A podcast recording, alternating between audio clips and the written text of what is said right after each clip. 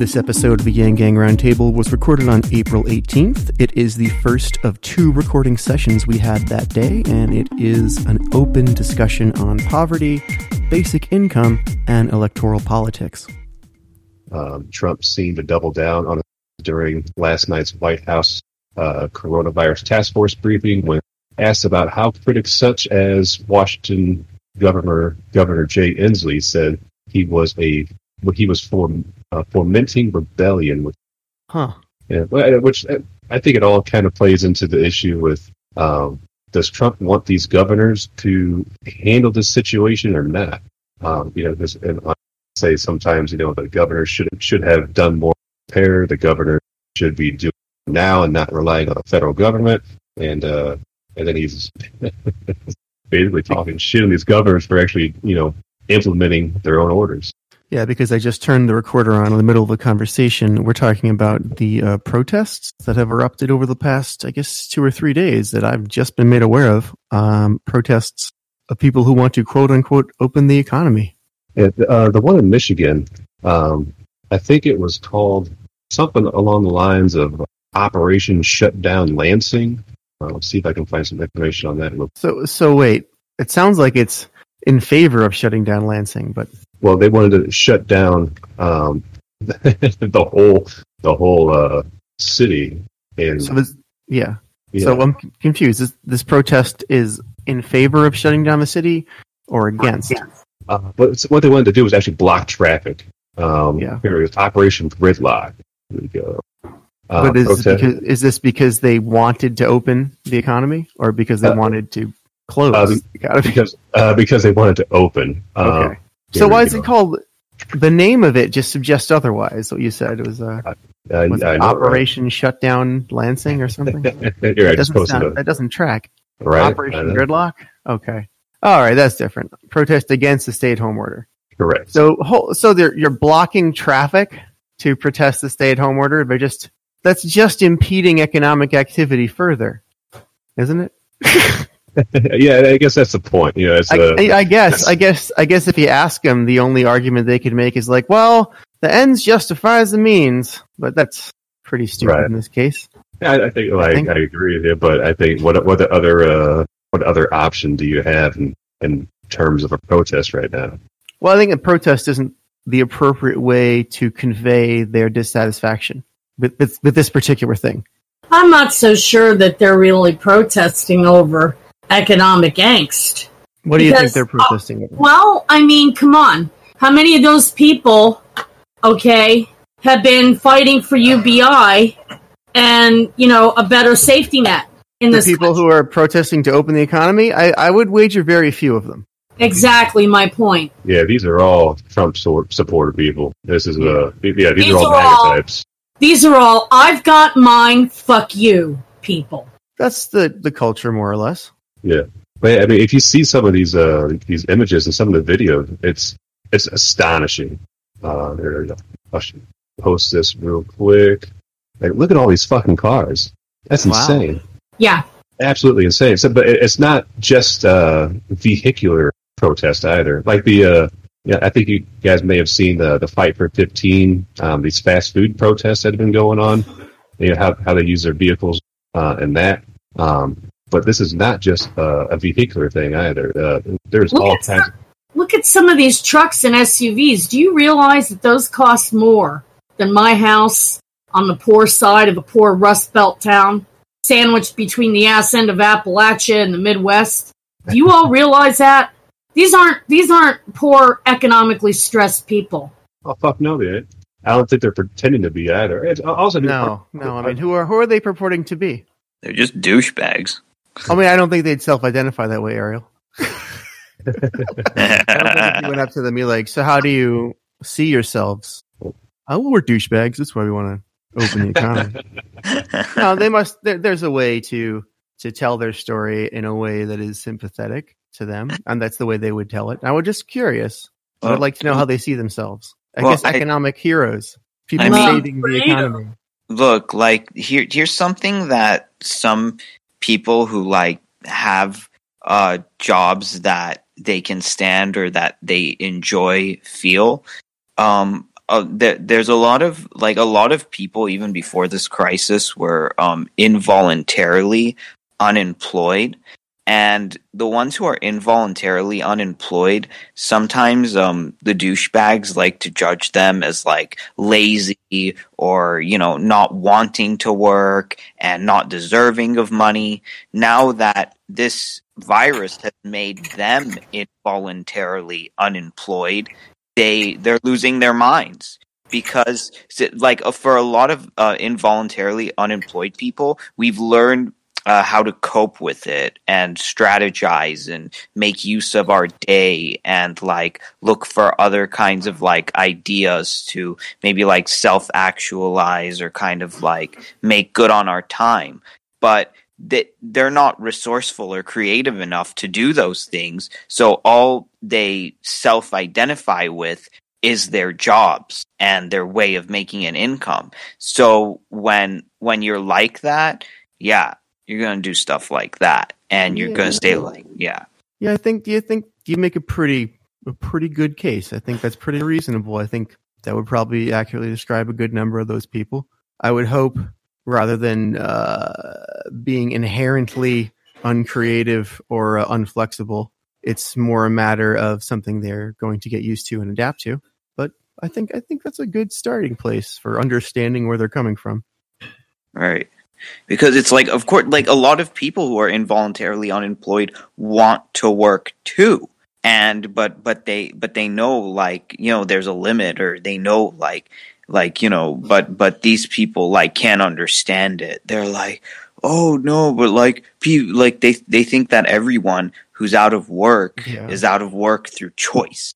But now that they're out of work and it's not by choice they're you know you know they're short circuiting and they don't know how to cope with that. Yeah, I, I, I hear you. I mean, I think there's a lot of truth to that, but I think what's important to keep in mind is that these people, even if they are one rung above poverty on the economic level ladder, even if they're two rungs above, you know, even if they're middle class, um, they're not the people with the real power. So they're really right, not no. the people we should be blaming. These are the people we should be recruiting because once they realize what's going on, they're going to be interested in joining our side, even though they're right now they see us as enemies.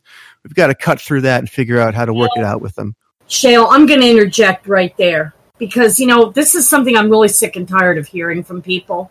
I don't care if they're not really the ones at the top. Okay, if they're oppressing the poorest and most vulnerable who can't even fend for themselves at all, okay, they do not deserve to get let off the freaking hook. Okay, well, what they what don't. do you think should I'm sorry, no. What hook are? Well, what should happen to them? Well, I mean, I'm just sick and tired of them always getting a free pass. You know, nobody ever has any. To get a free pass. what am I? What, what should you be saying instead? Uh, they've made a mistake. They're wrong. I, I, is that a free pass? I, I think they ought to be challenged. Yeah. I think they ought to be challenged instead of coddled. I think we're challenging them. I don't think we're coddling them. Like we're going to do it in a way that makes them not defensive, makes them like reflexive, reflective instead. You know, that's the idea. We the only challenge, way, challenge them smart. The only way people like that are ever going to grow an empathy chip is when it's their turn to get sick or get slapped with some it major life altering shit sandwich and they get to lose everything and at an age where they don't have a chance to re-enter the workforce because of age discrimination and disability discrimination and they lose everything and it happens to them and they can see how wonderful and what a dope life us poor losers that never got a chance to even make it up to the lowest rung of middle class have had to contend with our whole fucking lives. That's right. And now it's happening to some of them. And, and I'm saying you know what? I have difficulty having sympathy for them because it's, you know not, what? It's not about being like a bleeding heart. It's about being practical and tactical, I, and we need. I help. feel sorry for people who have suffered and died because they were unable to fend for themselves, and selfish nitwits like these are largely to blame for it. Because I'm going to tell you a few truths about this country and about the majority of people in it. And this may not be a convenient truth or a comfortable truth, but it is nonetheless the truth. So buckle up and give me about 2.5 seconds because I'm going to share something with y'all that y'all need to know. This is a country full of people who gave zero fucks about 6 million of the poorest of the poor who have no incomes at all other than food stamps, if they're lucky to even get that, who could not buy groceries if they were under quarantine because Instacart and other grocery delivery services will not accept food stamps. This is a country full of people who gave zero fucks about immune compromised people, disabled people, elderly people, and extremely poor people who don't have cars that couldn't get to the stores to buy food or anything as they they rolled up in their SUVs and 4x4 trucks that cost more than my house and loaded up with all the toilet paper in all the stores and then proceeded to clean out all the food and then bought guns and ammo at the sporting goods section in Walmart's. This is a country full of people who feel entitled to decide who deserves to survive and who does not, who deserves a corona relief check and who does not, while they get theirs without any concern or care at all for the least among us. This is a country full of evil, selfish, inconsiderate people who criminalized the poorest and least abled of the poor and then decided to solve homelessness by installing spikes in doorways and other areas next to buildings to prevent destitute, unemployable homeless people from being able to sleep anywhere at all, after, of course, making it illegal for them to sleep on park benches or rest in the parks, the public space. This is a country full of cruel, selfish, shitty people who demanded zoning ordinances that forced soup kitchens that used to feed the poor and the homeless to shut down because the sight of poor homeless people might make their precious property values go down. This is a country full of able bodied, healthy, employable, and lucky to be employable or employed people who scream at the poor that are reduced to having to beg just to be able to survive, that we should just get a job as if we hadn't tried our asses off to get jobs only to not get a chance for anything before losing everything, you know, like our cars or even our homes, so that we can't get jobs, or before becoming too old for any employer to want to hire, or too ill, or too disabled, and, you know, therefore useless as non productive humans. This is a country full of shitty people who feel that the only citizens deserving of the most basic human rights to survive are those of current use to the employers and the rentier class. And lastly, this this is what defines America. America was never great, and for many of us who are members of discriminated, oppressed, and marginalized groups, especially those of us from generational poverty, America was never even any fucking good. It's always been a society full of cruel, shitty, selfish people. Okay? And I'm going to tell you something. This is a country that arrests volunteers who share food with the homeless and destitute. My friend Keith McHenry, founder of Food Not Bombs, was arrested several times for this because society's middle cl- middle and working classes would rather the poor starve and suffer horribly and die than get any help at all. This is a, com- a country that decided that it would be better instead of having a safety net as shitty and stingy and paltry and paternalistic as welfare was in its heyday, this is a country that decided it would be better that its poorest and least abled, least empowered women and underage girls be trafficked into prostitution than given a paltry safety net that was never enough to survive on, even when benefit levels were at their most generous. And this is a country that then criminalized and stigmatized those same victims of human trafficking for life so that we'd never be able to get jobs or a place to live. This is a country full of people who are quite content to see tens of thousands of poor Americans die or suffer preventable disabilities and death due to lack of access to health care. America is a shitty country with shitty leaders and shitty lawmakers that were elected and financially supported by shitty people. And that's the truth. And I'm sorry for Okay, depressing Jacqueline, everybody. three things. One, pretty much that's true. Two, we've covered that many times. We already all agree on it. I don't know why you wanted to go over it again. Three, it's not specifically relevant to what I'm talking about. It does not invalidate what I'm talking about. It's not It actionable is to what relevant. I'm talking it is about. relevant because you're trying to say that these people in SUVs and, and freaking four by four trucks that are almost as big and cost more than my house um, are somehow not deliberately acting out of malice. I didn't say that. Well, that's what you implied. No, it's not. So before you tell me that what I have to say is irrelevant, you better step back and think. You are confused about what I'm implying. If there's a culture of malice, I'm saying how can we address it without being angry? It's not productive to be angry at them.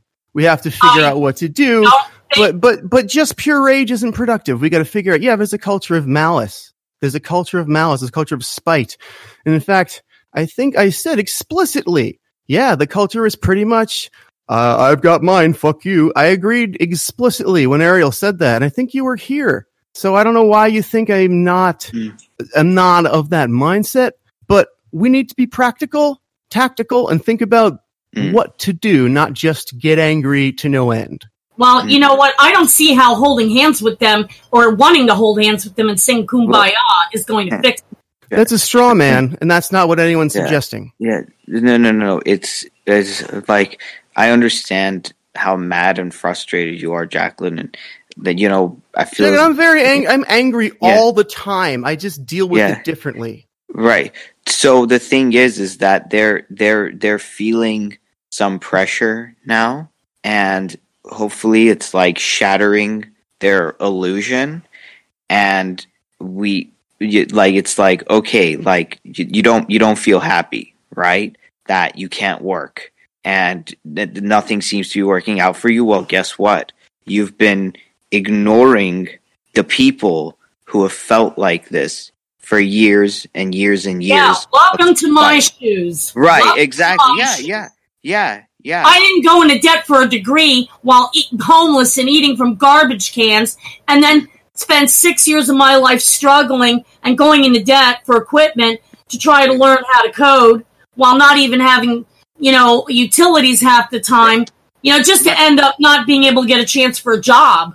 Right. Yeah, and and that's all valid, Jacqueline. Every single thing that you said is valid, and that's the kind of thing you they they I'm should just be. A- Sick and tired of privileged people silencing the voices of people. well, well, guess what, Jacqueline? Guess what? They're not privileged anymore, and now there a lot of people are going to be in the same situations as we as a lot of other people have been dealing with in this country in their whole lives and now is the time to say like hey like you're you're feeling this pressure and this anger and this frustration now but you have been ignoring the same thing that you are feeling when it happened to other people for so many years. So how does it feel to be in their shoes knowing that you instead of trying to help them out you've been hurting them even more than they already are hurt now with this pandemic going on? That is a mess. Yeah. I don't know if they really are have been knocked down a peg or two off the privilege ladder here. Um, I'm not convinced that they are not a well financed group being put up by people who are very wealthy and very powerful, who have an agenda to oppose everything that humanity forward and Andrew. Yang and most people in Yang Gang and the UBI movement stand for.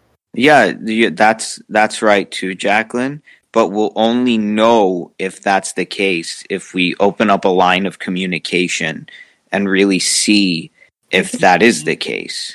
Okay. You know, right? Okay, All right. cool, cool. Okay, Yeah, I- I'll concede you have a point, but I'm just saying that Yeah. this is my first day at the rodeo. Um, and, you know, I've suffered through a hell and I of a lot, for a hell of a lot longer than most people have even been alive in this room right now.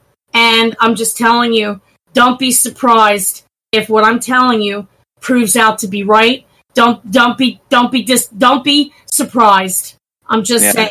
Yeah, Jacqueline, what, what you're telling us doesn't make sense. You're saying that I want something I don't want. You're saying that I'm asserting something I'm not No, asserting. So I'm I don't know how it could turn out to be right. I'm just no, that's not what I'm saying at all. What I am saying, Shale, is that you're trying to paint these people in uh, a light that's a lot more innocent than what I think and believe That's they right. really are. I'm saying they're not the people with the power. They're not the people making the laws that actually oppress us. They're not the people owning the companies. No, they're might be, people uh, who people are members of the kingmaker class who elected them. Some some people of the protests may be. Um, They are Some may- members some of may the not middle be. class, the kingmaker class, who elected those people. But but but they're but now I think their illusions are being shattered. I don't know. I'm I'm We- skeptical, we- Uh, guys. I'm skeptical. of anything. Yeah, yeah, sure, sure. It's just- I'm But very Please, skeptical. please don't put words in my mouth, Jacqueline. It's really not okay. But- but uh but it's Well, but you know what? no It's not okay for you to yell at me and silence me and jump on me and insult me and belittle me and tell me that what I had to say doesn't matter or isn't germane to the goddamn topic. it wasn't relevant to what I was saying, and I didn't belittle or yell at you. You have been yelling. Yes, you did. What? How did I belittle and yell at you? I'll tell you what. Here, You listen to it when you replay it. here. No, I want you to tell me if you have an accusation. You should be able to explain it. here they're trying to you know figure out solutions Yeah. and trying Not all figure- problems have solutions. they even Right, teach you that in math right in the advanced. Okay, well, don't turn on me just because you don't agree with me. We're on the same I'm side. not turning on you, Shale, but I'm a little just angry because I felt like you were, you know, trying to silence me and you were yelling at me and I didn't like it and I didn't like your tone. And I didn't appreciate it. Okay. That's We're all really friends here. We're all friends. I- Yes, I we were all friends. yelling at you or doesn't trying to silence you. always- And I know, don't know what would be this- wrong with my tone. I don't Okay. think that I had an inappropriate tone. Yeah, well, you weren't on the receiving end of it, but that's okay. so so the so like the the good like the silver lining in this cloud is that what if we open up lines of communication and we can actually you know talk talk about involuntarily unemployment like in the in the way that now they'll understand and then like it'll it'll it kind of say like hey maybe these these people that we've been looking down on and like marginalizing and hating for no reason you know because because i like I I uh, i i u- i used to be conservative. I used to think that too that like oh some of these poor people it's like they they just don't want to you know improve their life and and they're they're content. It's like it's it's it's like you know this place has opportunities. They're not taking advantage of them. Until i found out that that was a lie that i've been lied to by the propaganda machine in the media by like you know and, and a lot of times like our stupid education system tells us this myth they say oh that these people are just on the streets and they they have nothing because they didn't get good grades and they didn't graduate from university well you gra- we all graduated from university and Exactly. right and it's like it's like hey like fuckhead. Sorry i'm getting mad but it's like like i, I want to go back to some of my teachers and smack them across the face for saying something like that making me feel no empathy toward another human being because these these idiots told me that they're in these bad situations is because they neglected their education. Well then asshole. I've been fighting to try to get the truth out about poverty and who gets chances for jobs and who does not right the better part of 20 years. And that's Right. why I got a little testy today. So Yeah. I apologize, Ariel, if I bit your head off. I, you know, I try no not there's, it. there's nothing to apologize for jackie but you know, it's it's Yeah. like I've been trying to get the truth Yeah. out, and the thanks I got for my trouble was told that you know Mm-hmm. I'm just a loser who's jealous of others' success, and Oh. I didn't try hard enough in my life. When I go into Erie Times News with an entire milk crate full of hard copy data, actual documents proving Mm. that there were deaths from poverty due to utility shutoffs after all the utilities were Yeah. deregulated Yeah. in my state. You know, and it's like, you know, uh, the, the the thanks I got for my trouble was, you know, sneered at and insulted and Whoa. shoved aside and marginalized and put down. And it's just, There- I'm, I'm yeah. sorry. Okay, they're they're pieces of crap. We we get that. So so we're we're on your team. We're on your Yeah. side. I know, I know. We're- we're I'm just- sorry. You know, I apologize if I came off a bit sharp. I, I really, I used to be worse when I was younger. It's okay. It's not. okay. Don't don't Yeah. worry about it. But but we're Jacqueline, let- we know like, this is a just check for sensitive spot for you. So We the thing is, you're trying to change a belief with logic, yeah. and beliefs and logic don't always intersect. No, you're right. You're right. You're right. And, and who's it's like a to saying that I have. belief In the middle of the word belief is lie. Who's trying to change what belief? What's going on here? Okay, so the discussion that Jacqueline's having, and I think this is where there's some confusion. So the Jacqueline's saying these people for the longest time have this ingrained belief that you know you just that people just need to work harder. Poor people have not been working enough. Now they're having their whole world shattered because they're not able to work. They're not able to do all these things. And they're like, well, I need help now. And it's like, well, welcome to the rest of our world. All of us have that have needed help and not gotten it. It's not due to lack of trying, it's due to lack of opportunity. I don't even know to that uh, existence. You know, I don't even know what the you know. Looking at these photographs that were posted in the chat of these protests for reopening the economy, and looking at these people. Okay, I don't see anybody who's missing teeth. I don't see anybody whose clothes are full of holes. I don't see anybody who, um, you know, I see vehicles that cost more than my fucking house that's falling apart around me that has no heat, no hot water. Okay. And I'm thinking to myself, these are people that are probably collecting an unemployment check and who got a corona relief check, which means they got in one week more than my husband and I have to survive on for a whole month. And by the way, we didn't get our corona relief checks yet. And I don't believe we, I don't think we ever will. I'll believe it when I see it. But these are people that look like, to me, it just looks like, and this is my life experience coming to the fore. And granted, I'll admit it comes with the bias from having been at the very bottom and seeing how people are in this country for a long, long, long, long time. But what I'm seeing is people that look like they may be paid by a very well heeled, powerful contingency that does not want uh, a better life for everybody, that does not want a country and an economy that works for everybody. They just, you know, me, me, me, got mine, them do you fuck you. are paid? Do you think they're all paid, or do you think fifty percent are paid, twenty five percent? What do you think? I, I think the majority of them. I think their protest was financed, and if I'm wrong, I'll be more than happy to apologize profusely and publicly. That's not something you have to apologize for. That's if you're making an, a you know a wrong guess. That's okay. If you it's an educated guess, it's fine. Or just Yes, I mean there's it's it's not, you know, just an entire life of experiencing this society in its shit-stained underwear instead of its fancy lecture suit. It's an entire life history of observing how things like this have played out before.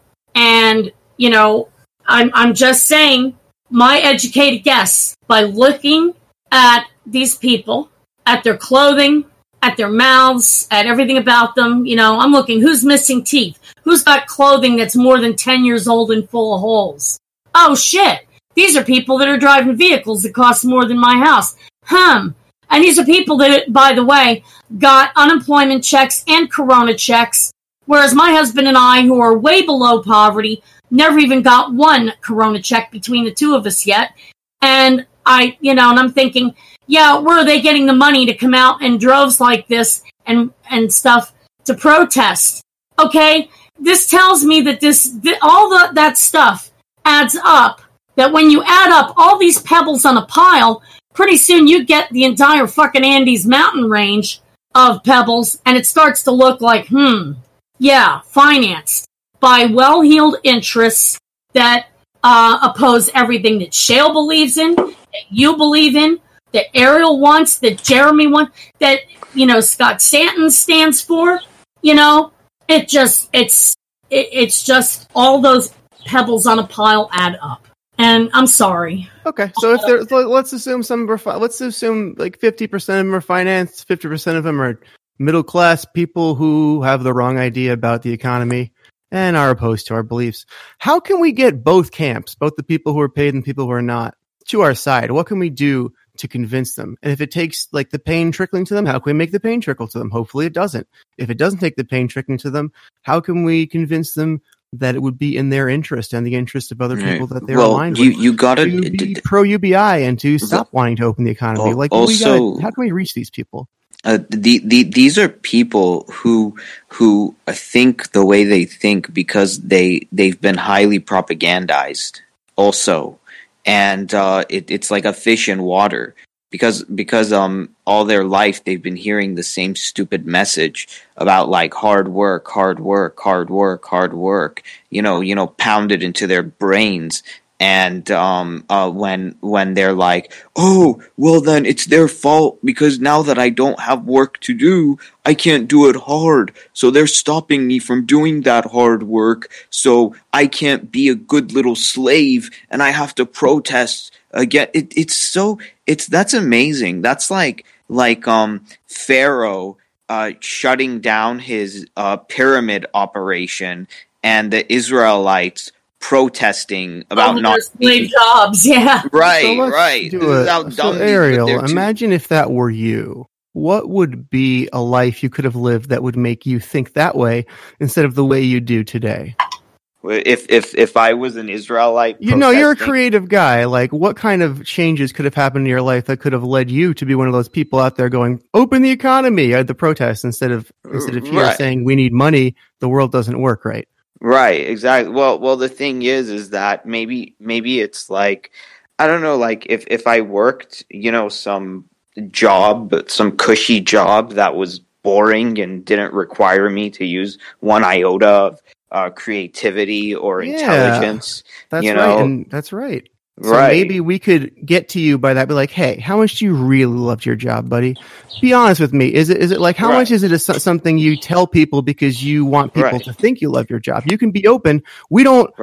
We don't like. No one's ever liked their jobs, and we're all just coming out to each other about it now. Maybe you can join in on that. You know, maybe that's an Right. we can work with these people. Yes, yes, exactly. Yeah. And especially the ones who have college degrees and jobs that you could have gotten for being a high school dropout. Like why why would you want that back? But no no but but the the thing that they're they're they're pro they're protesting is because like the the of course the money that they're getting now is less than the money they got when they were working. But it's like the thing the thing is is like why like why is that the case and it's it's it's like what why why do we live in an economy where where like like you're you're living like a robot. It, it'll it'll take some time because like i mean like i'm not going to mention his name. My father i i see him like that because he he he actually sent me one of those stupid conspiracy videos about like oh like maybe they're not telling the truth about this virus and it's not as bad. But he but tell you the truth like his his his life was like a uh like an autopilot life you know? It's like uh, he was a jeweler in downtown you know go to work um to stand there saying can i help you? Can i help you? to like a hundred people. Maybe like one person buys on that day if you're lucky and then go home and watch netflix and sleep and rinse and repeat and when when I when I was there with him at the jewelry store, I the only thing I could remember was being bored out of my fucking brain. Like not, I couldn't stand it. It was like it was so boring and lifeless and like and and then maybe if you're lucky, you got someone who wanted to buy something, but then and then the cycle would just repeat itself over and over again. And I'm like, I I can't I can never stand living a life like this, just so repetitive and boring and nothing is ever like out of the ordinary or interesting and and you're just stuck to this thing because if you don't do it then you're threatening your survival what kind of bullshit is that Well, I also want to throw some psychology into this. So, you know, our society has been trained to tie our worth to our job titles. You know, there are some people that are embarrassed to say, "Hey, I work at Walmart," whereas there are other people that, "Oh, you're you work in the banking industry or you're you have some, you know, made up title. I'm a financial advisor. I am a um, health wellness advisor." you know, throw in some impressive sounding title here. So that's the other thing is they've spent so much of their lives being trained to tell to tie their self-worth to a job title that they don't know who they are or what to do with their time anymore when they don't have that title. You know what I mean?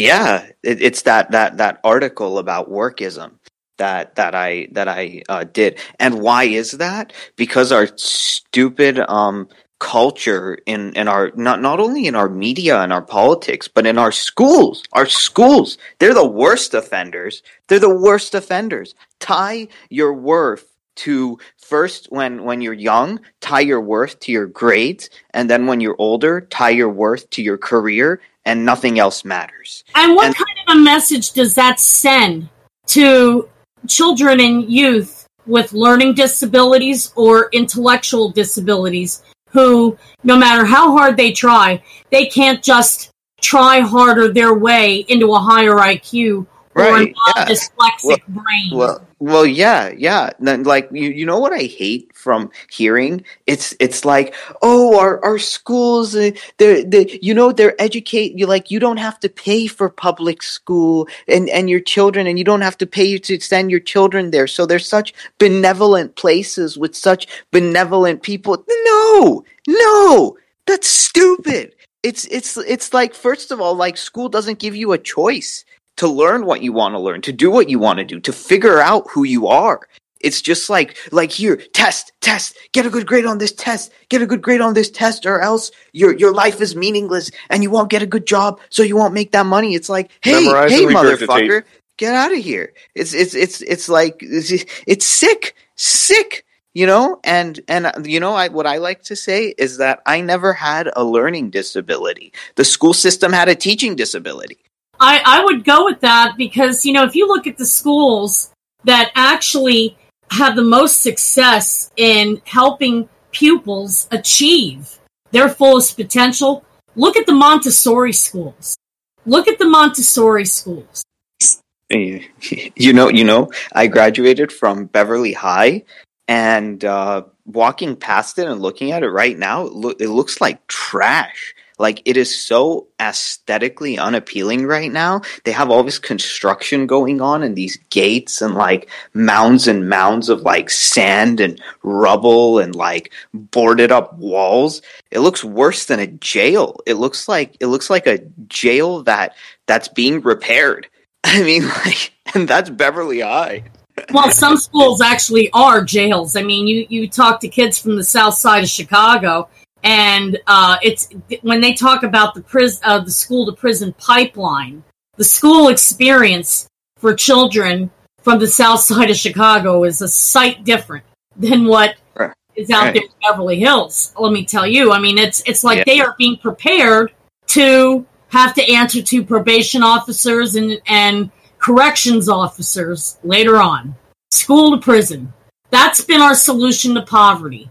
Jail, Well, the, the prison system is like our biggest um, subsidized housing project in the country, and that's pretty pathetic. Well, I would say it's preparing people for prison or the military because it's pretty much the I wouldn't say the same, but it's a similar environment where you're used to just answering to someone and just putting your head down and following orders. Right. Yeah. Well, The problem is that our school system primed us for automation to take over because it's learn and regurgitate. Just Right. be able to get the information and copy it down exactly on a test. And a robot can do that easily. AI can very rapidly So- learn how to do that. so it's just my Egypt analogy. We've been paying into our own slavery this entire time without realizing. Well, I realized it, but nobody around me did. Now they are. But the sooner we we uh, you you know what?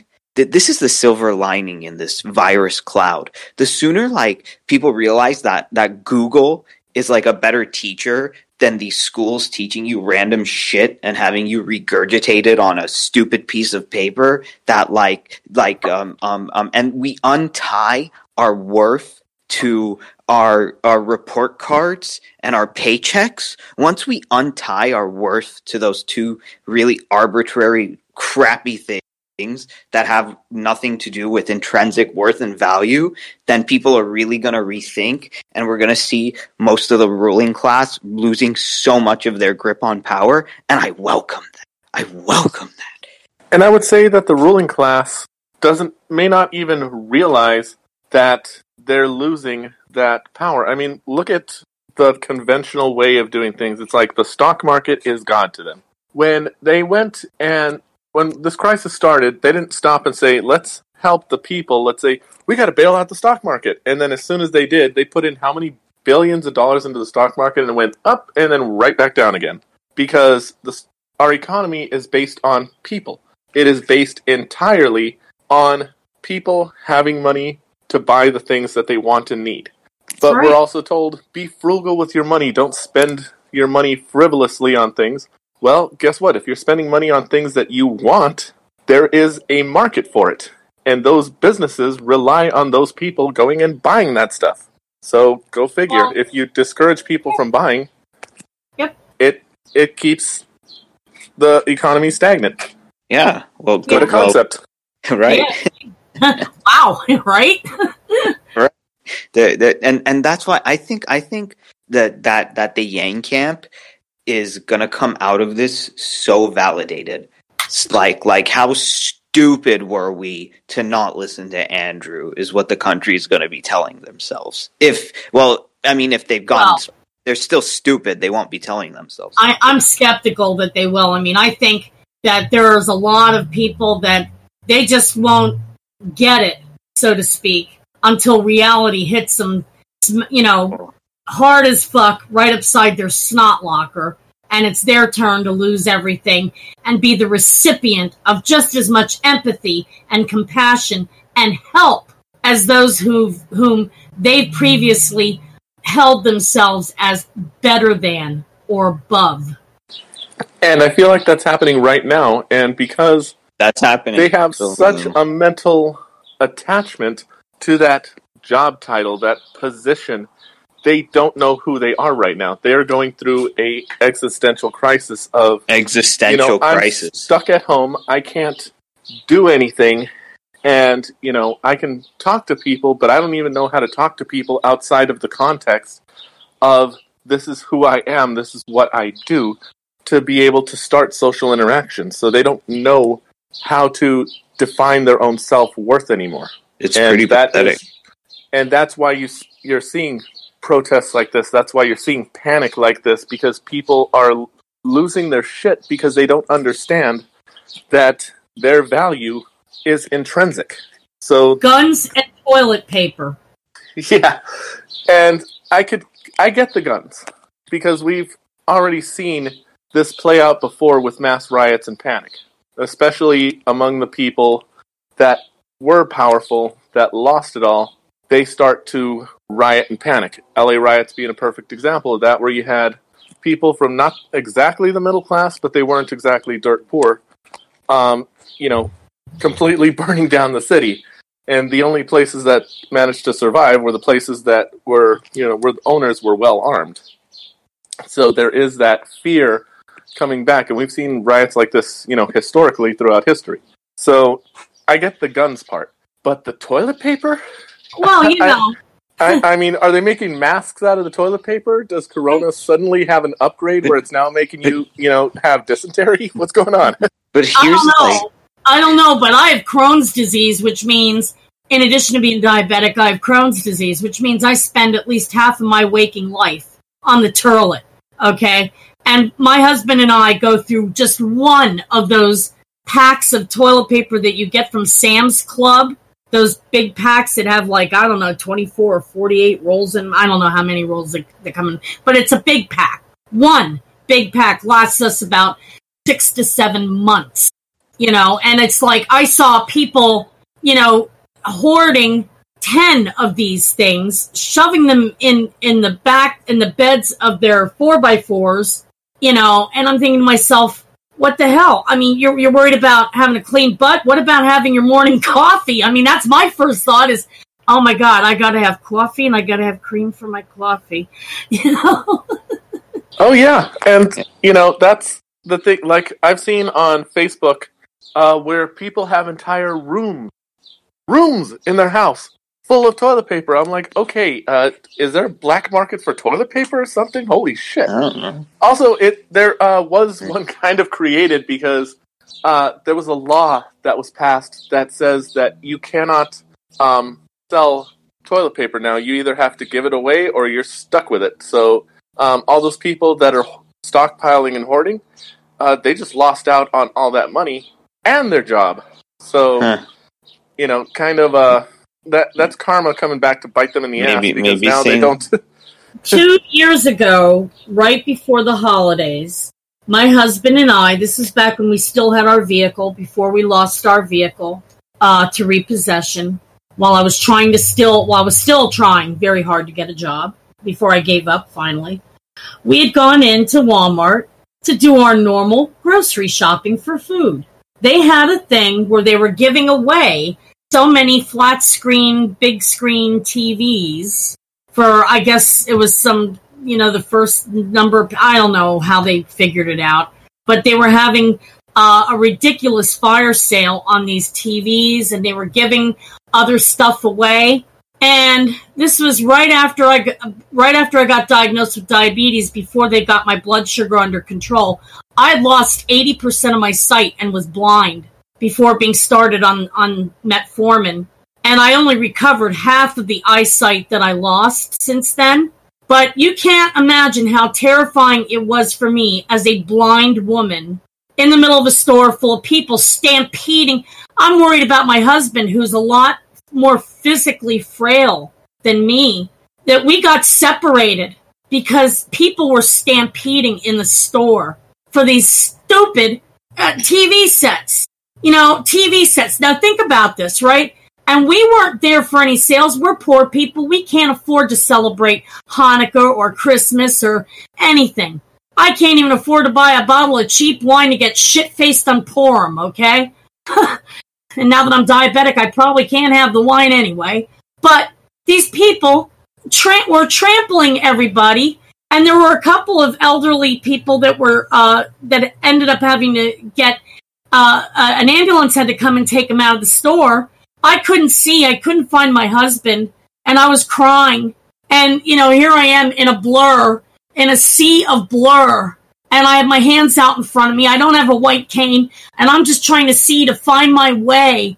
You know, by feeling my way, literally with my hands and feet, to the customer service desk to get a manager to page for my husband and to look for my husband because I was so scared to death that some of these assholes had trampled him to death just to get a fucking television set. I mean, you can't imagine how that scary and terrifying that is. Sorry. And you know, when you know, so this country had the, the culture of the society of this country has had issues that were very, very ugly for a very long time long, long before COVID, long before there was a lockdown, long before there were quarantines. You know, for some of us, for many of us, America was never great. It wasn't even good. Yeah. Well, that's that's the um that's what we're zombified into through uh you know school television, media, politics is this um, um, consumerist zombification of our mental faculties through ads, through media, through all of that. I mean, I mean, did you see those Trump people um, um outside of some you know Capitol building? They look like zombies. They're like, like, but instead of brains, it's sales. You know? Yeah. Yeah, and you know, I I used to work at Walmart, and I'd worked on Black Friday, I've seen what uh, consumerism does to people. It's, it's a terrifying thing. And like I said, the messed up part about it is it's all built on a house of cards. It's all built on this, you know, my worth is tied to my job, how much stuff I have, how impressive that stuff is.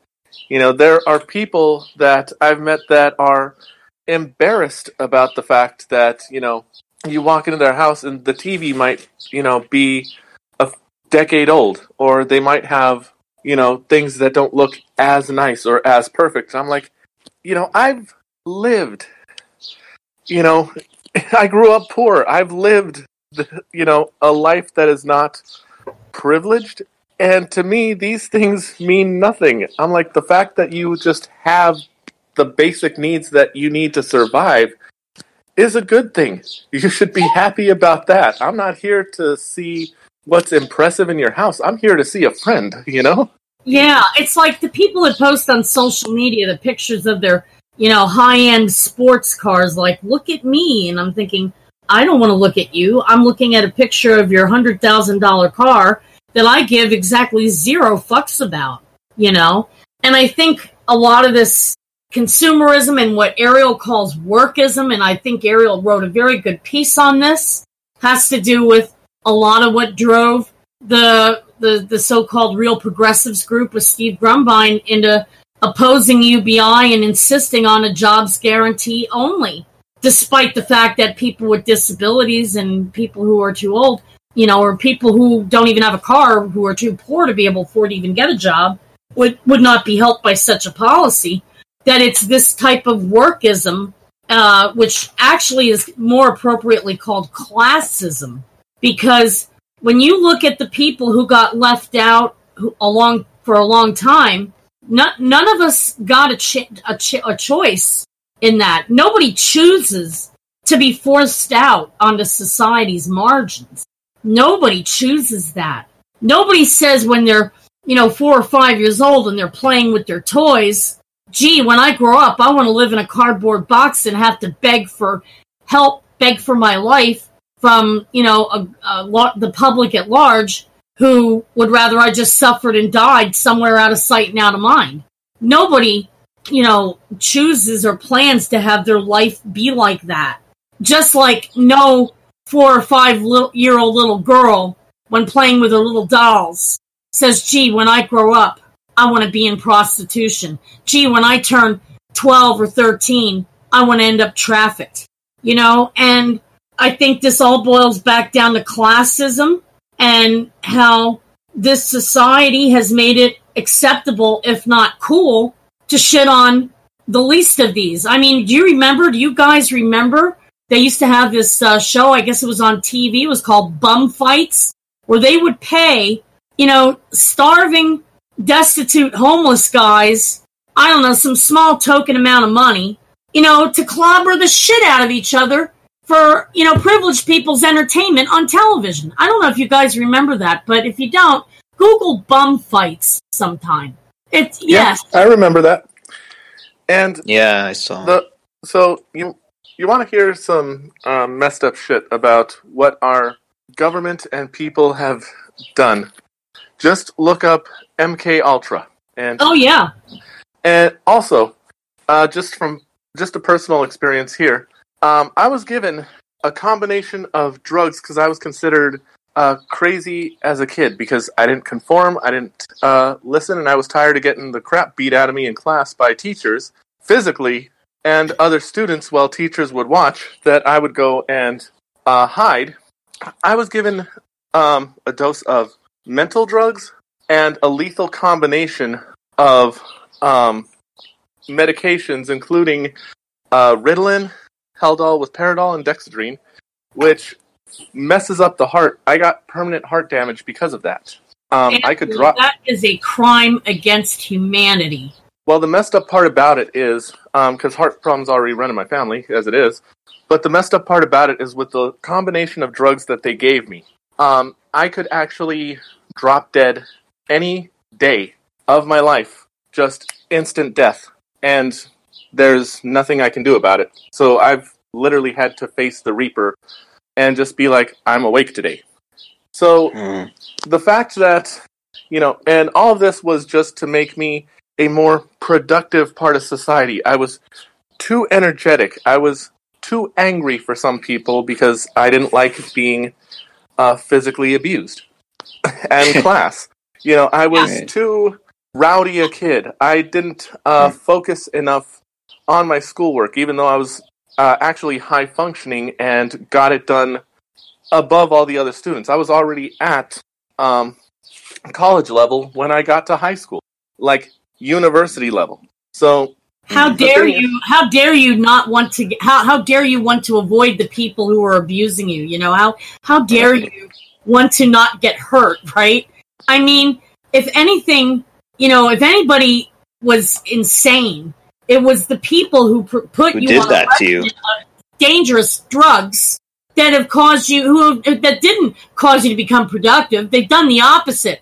They basically handed you a death sentence without an execution date that's hanging over your head every day like a sword of Damocles. Well, I mean, Yeah, isn't and then isn't I was- that Well, I was also thrown into a locked, padded room at this school. It was a place called uh, Desert Hills. Two other students died after I left and uh, the school was shut down Oh wow. for uh, violence. But um, yeah, the teachers had ac- ac- accidentally suffocated a student. Oh, I remember reading about that in the news. Yeah, Oh. I lived it. Um, because they would, what they would do is, if we started to physically fight back from being thrown in this padded room, they would not only take us to this padded room, they would wrap us in a blanket, and three teachers would sit on our back. Keep in mind, I was a six-year-old at the time, and you know, you were forced to stay there until you talked about your issues that you were having. And that was the only reason I got thrown in there was because I didn't have mm. anything to talk about. How can adults who are supposedly educated in childhood education, how can adults reasonably expect a six year old to articulate on the level of a even a young adult, even a teen? I mean, seriously? It's it's like it's like we have these like little Nazi Germanys right And here, then, and they you know, having adults that outweigh. I mean, you're talking about an adult who outweighs a six year old or a seven year old or a five year old, a small child, right? You're talking Yeah, I was a really skinny kid, so uh, they yeah, like we're, we're talking about Oh, someone that out- outweighed me by at least over 100 pounds. yeah. Yeah. Sitting on my back, basically collapsing my lungs, what I would do is the only reason I didn't suffocate was I would put my arms in front of me and lock them in an X pattern, so I was basically taking all the weight on my shoulders and giving my uh, chest enough room to be able to expand. Wow, they they're like Nazis. Like Yeah. you know, And apparently they did this to one kid, and the kid died. And well, two kids actually died. One was uh, beaten so badly that uh, she ended up dying in the hospital, and the other one ended up being suffocated. fuck. What So- what is this? They're executing children. It's a school that was called Desert Hills in Tucson, Arizona, one of the most fucked up places on earth. And there were students that had to live there. Some of them that Mhm. had been abused or had other um, severe mental issues were put in this place. And this was the hell that they had to live through and being told, we're helping you. Fuckers. Oh my god.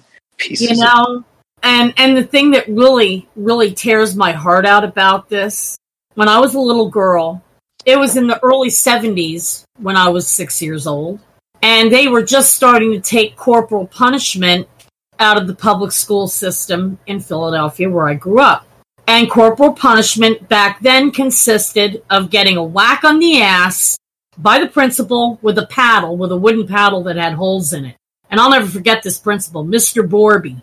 I'll never forget when the school bully, who was a lot bigger than me because he was older than me, he was in the fourth grade and I was in kindergarten, grabbed my winter hat off my head and threw it up and it stuck up on the brick wall on the outside of the school building, on the school in the recess yard.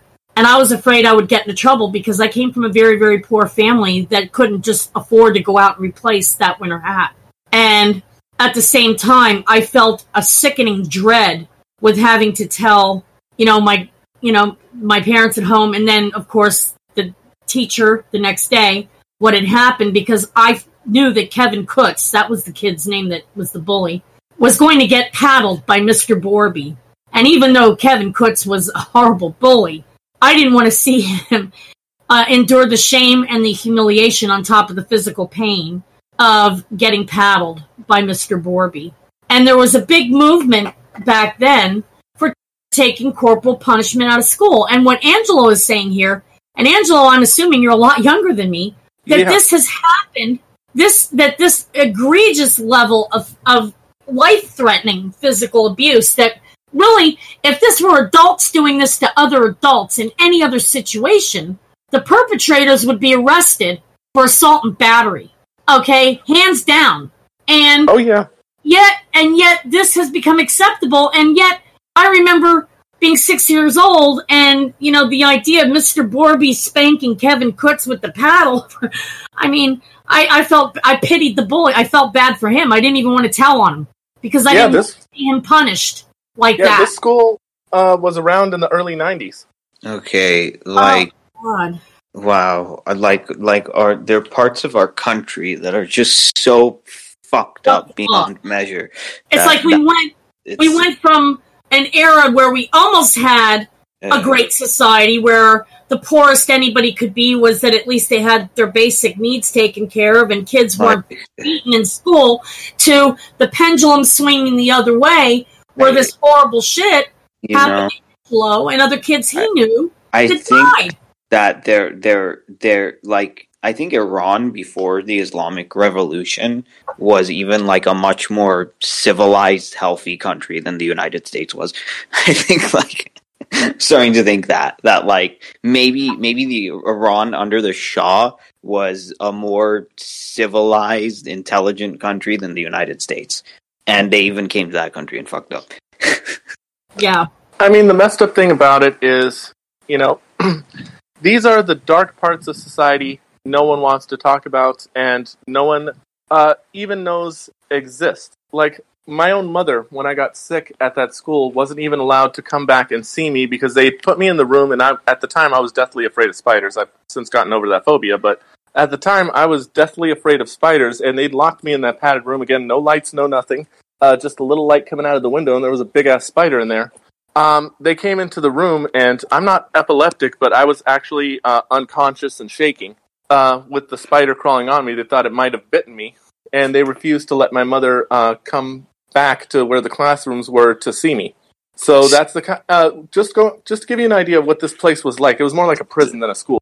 And again, That- kids that- did live there. Uh, you had to go through the lobby area, which looked like a nice, you know, business lobby area. You had to, and Mhm. you'd go through these double doors that required a teacher actually physically putting in a key and turning the key on the sides of the door, not even on the door, on the sides on the wall, to be able to unlock the door just to get in. Yeah, it that- was a maximum security place. That's that's not a that's not a school. That's like a hidden dungeon.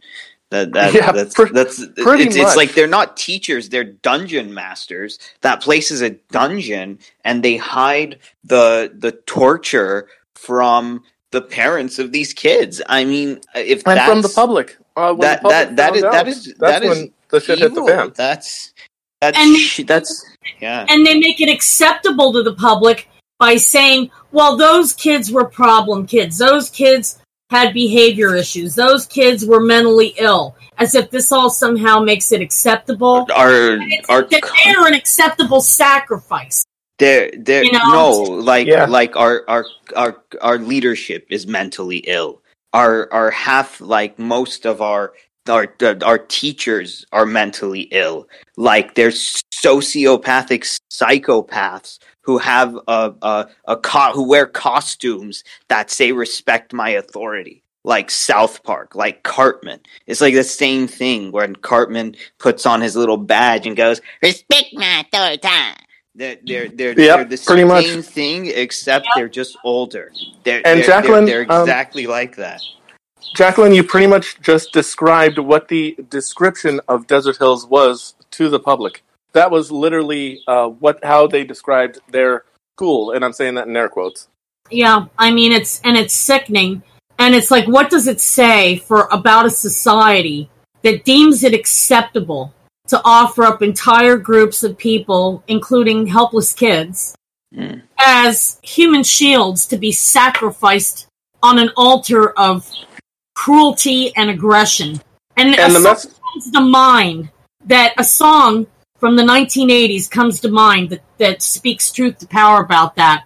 Um, and it was a it was a death metal or a heavy metal song by I think it was um, I don't know if it was Megadeth or um, uh, but it goes like this: Great nations built on the bones of the dead, with mud and straw and blood and sweat. You know your worth when your enemies praise your architecture of aggression. Architecture of Aggression by uh, Megadeth.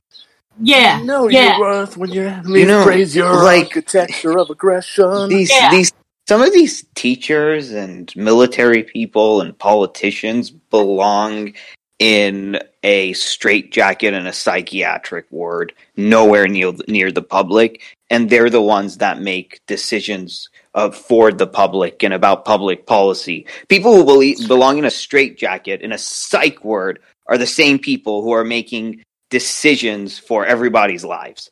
It, it's Well, it's you know the messed up part about this? Because I mentioned that you know I was on I was given without my parents' permission Haldol was Paradol.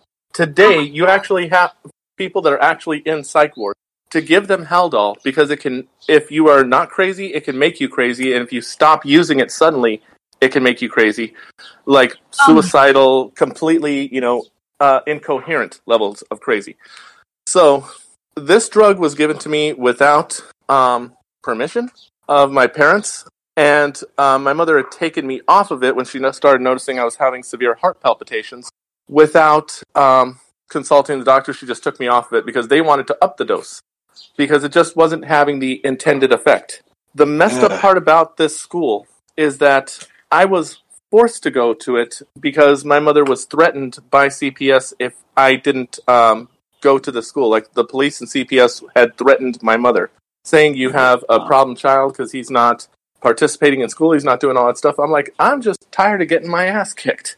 You know, put the stuff in front of me, teach me, that's all fine and dandy, but don't physically harm me, and I'm good. So yeah, the basically she had no choice but to put me in this place and when she took me out, she was also threatened because the school was getting state and federal funds for every single student that had a disability in there. They were getting above what normal um, children um, are paid for by the state. So that means they that you're getting- just a revenue. For Yep. them. So they were all getting special incentives to have you there, and you were given and they were given special incentives to not really help you with your issues, but to make sure that you still had an issue, so that they could continue collecting that revenue check. You know what I mean? It's it's all about these dark, nasty incentives and the the idiots who just you know go towards them like a moth to a flame, What- not what understanding their consequences. What kind of people? What does it say about a society that felt that that is perfectly okay to do in the name of profit, in the name of enforced conformity? What you know, this this is why I have such little faith in humanity left. Hmm. Because You said You the magic at the- words, Jacqueline. at at this at this point, you know, like if Canada decided to like take over the United States and like wanted to like invade, I'd like welcome them. If like one if like any of the Scandinavian countries, Australia, New Zealand said like, okay, like America, like you're pretty fucked up. Let's like liberate you and invade you. I'd say like good idea. Like come and liberate us from these sociopathic motherfuckers who do things like this. You know, like Well- that's the level I am right Yeah. now. To get to Jacqueline's point, as I've gotten older, my faith in humanity has been restored a little at a time. But it took me years to get there because there was definitely a part of my life where I just thought that um, the majority of humanity were just sick scum, and you know I welcomed the um, atom bomb apocalypse. Well, I mean, Yeah, I- I, I, I, didn't feel quite that strongly about you know welcoming a, an atomic uh, or nuclear apocalypse, but well, I was pretty damn close. It was like, well, you know, if an asteroid came and wiped us the fuck out, um, it would probably all be for the best. And if there, if there is any other intelligent life form anywhere else, any extraterrestrials out in deep space, the last place they'd come to be slumming it would be this this fucking rock, third You- place from the sun. you know, you, you know, but I think like Andrew Yang has acted like this tuning.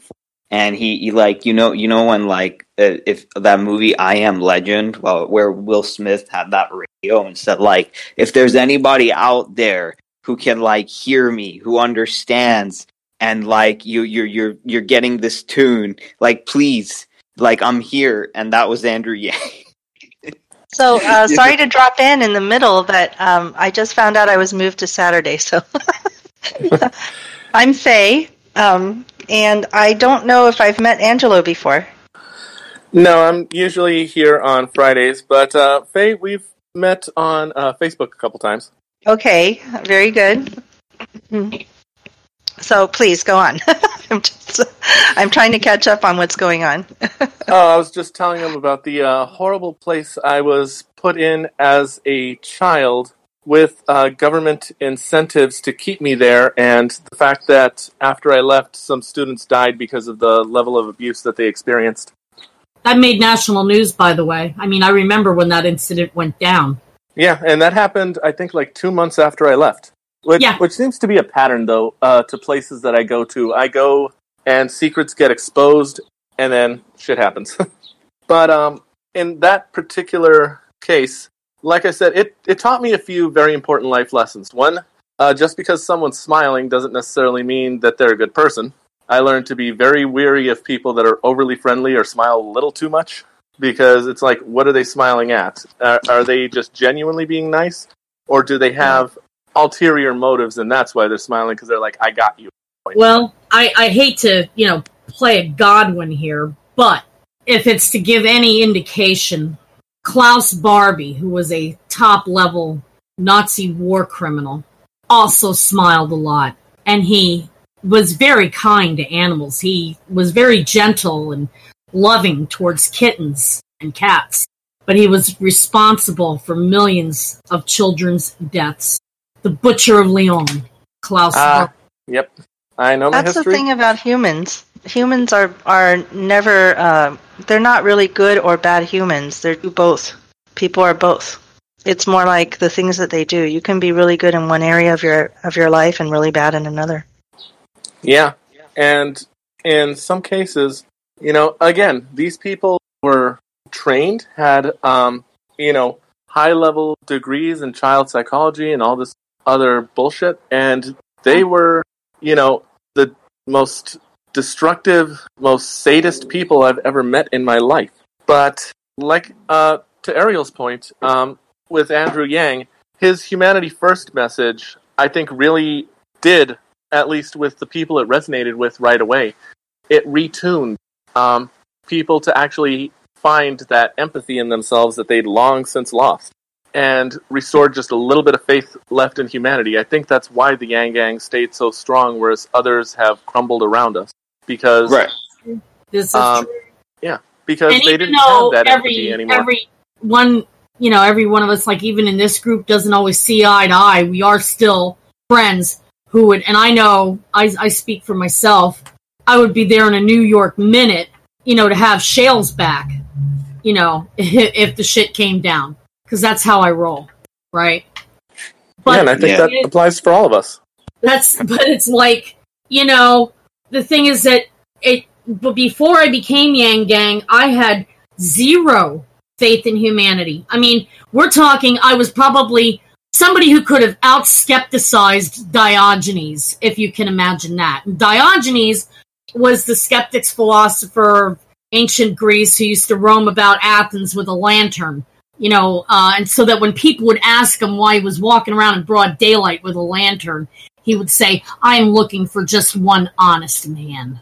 I Yep. mean, you know, that's Diogenes, and I was so um, uh, just had lost my last shred of faith in humanity that I could have out skepticized Diogenes before becoming Yang And it's getting it's slow and it's not a quick, easy road, but I'm starting to get a little bit of that faith back. But it's when I see shit like these guys that are protesting and clamoring to reopen the economy without caring about the costs uh, in terms of real human casualties as well as economics.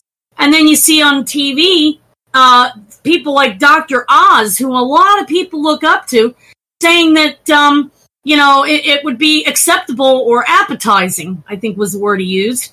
If only two to only two to three percent of children uh, going back to school ended up uh, infected with the coronavirus. That only Yeah. two to three percent dying. That only two to three percent uh, dying from getting infected. Not the total amount infected, but that only two to three percent dying was an acceptable and appetizing. I think he said appetizing. Yeah. Oh my goodness, what a that. Did he, did he want? Did he want to eat the kids or like? yep, it sounds bad. I don't know, but I posted about it on my Twitter feed, you know, a couple days ago, and it just it's it's like you know that that people are willing to sacrifice um, other people, including kids. You know, because there's immune compromised kids, there's diabetic children, there's children who have lupus, there's children who get cancer and, and who are immune compromised from cancer Yeah. treatments. Uh, And Yeah. you know, it, it's Yeah. like this it, this Well- idea that it's okay to do that instead of doing the right thing, which is shut everything the fuck down and give everybody two thousand dollars a month I, I mean, in in in Nazi Germany, uh, there were the the capos who didn't care uh, to like rat on their you know fellow Jews and Yeah. just become part of it. And and I just look at these people who want to reopen as kind of like the capos of the ruling class. It's like it oh like like I don't care. All like you know a fellow middle class person as long as I get mine. I'll join you guys in like helping you. Like I, I, I become like a part. Of, like, like I'm, I'm good with you, fellow ruling class people. When you know, I, I look at them the same, and they're so dumb. They're thinking they're doing this as an act of resistance, which is the stupidest thing in the world. Because the people with the money want things to reopen because they don't give a shit about people's health or if they get the virus and die. It's like as long as they have their income coming in. So the protesters are really protesting on the side of the people who have all the capital and all the mansions and all the money and all. Well, the other thing about that is, and uh, I'm going to actually go back to uh, something we said we talked about yesterday, which Jacqueline touched on. Is you know two percent of the population. We like to use these nice, cute little sterile numbers without really elaborating on just what that realistically means. We are talking two percent of children of this nation. We are talking about the population of a large state, the entire population of a large state being wiped out. you're talking about one and a half to two million people. Exactly. That is the pop. That's the population in some cases of a de- pretty decent Three percent of kids. city. We're talking about a, a genocide of children in uh, in the in these Two classrooms. percent Yeah. of the population is equal to everybody in the city uh, in my native hometown of Philadelphia. Exactly, and that that those numbers when you p- actually take it from oh, but it's just a two. It's you know two is a nice low little number. Yeah, two million. Suddenly, Well, people are not very um, with math, and so uh, two doesn't translate very quickly in most people's minds to any other numbers. Um, I, this from you know a math tutor. I know that a lot of people are home right now taking care, and I know that I get you know um, math children um, at about grade sixth grade, and I know their tutors gave me these students because they don't feel comfortable with math at fourth grade sixth grade. And so, and we're talking about, you know, these are the teachers. So, um, so I have uh, a lot of that I got these students because sometimes the teachers are not, have not been working well with them, and that's why they've already been left behind at fourth and sixth grade. So we have actually a population in the in the country that is not able to do the math. Um, taught, and we, here we are in this group. We've got math. Uh, we've got mathematician with us, Jacqueline. And you know and we we are people who like to read the news and we uh, take that news and we have to you know scour all the numbers and make it make those numbers make sense. And the transfers for our country which is supposed to be the media and all these people the public officials they're not explaining what the numbers mean you know? And i can see that even our congress people who vetted them for knowing math you know? So we really have this of like education and just like you know two percent is what is is sounds like a low number. A year ago, you know, we were talking about um, an outbreak of measles was classified as three cases in the same place, just three, and these are not deaths, just you know, three in people in the same an outbreak of measles, and we were terrified of measles. You know, so now we've gotten completely all the way around. I'm gonna let just let you talk about that for a minute.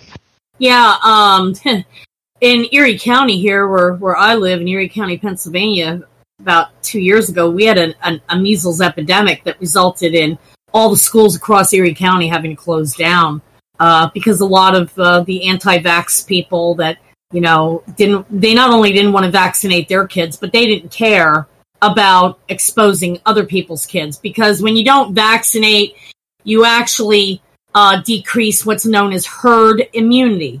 Okay. So for herd immunity to work, you have to have enough people that get vaccinated because there's always going to be a percentage of people who won't be able to take a vaccine for medical reasons because of allergies or uh, compromised immune systems or you know they're pregnant or something so the idea behind vaccinations is herd immunity we wiped out smallpox by vaccinating okay polio which was a horrible horrible disease right I mean, just go for shits and giggle, Google iron lungs sometime and see images of iron lungs and people who survived the polio epidemic only to have to spend the rest of their life either in wheelchairs, if they were lucky.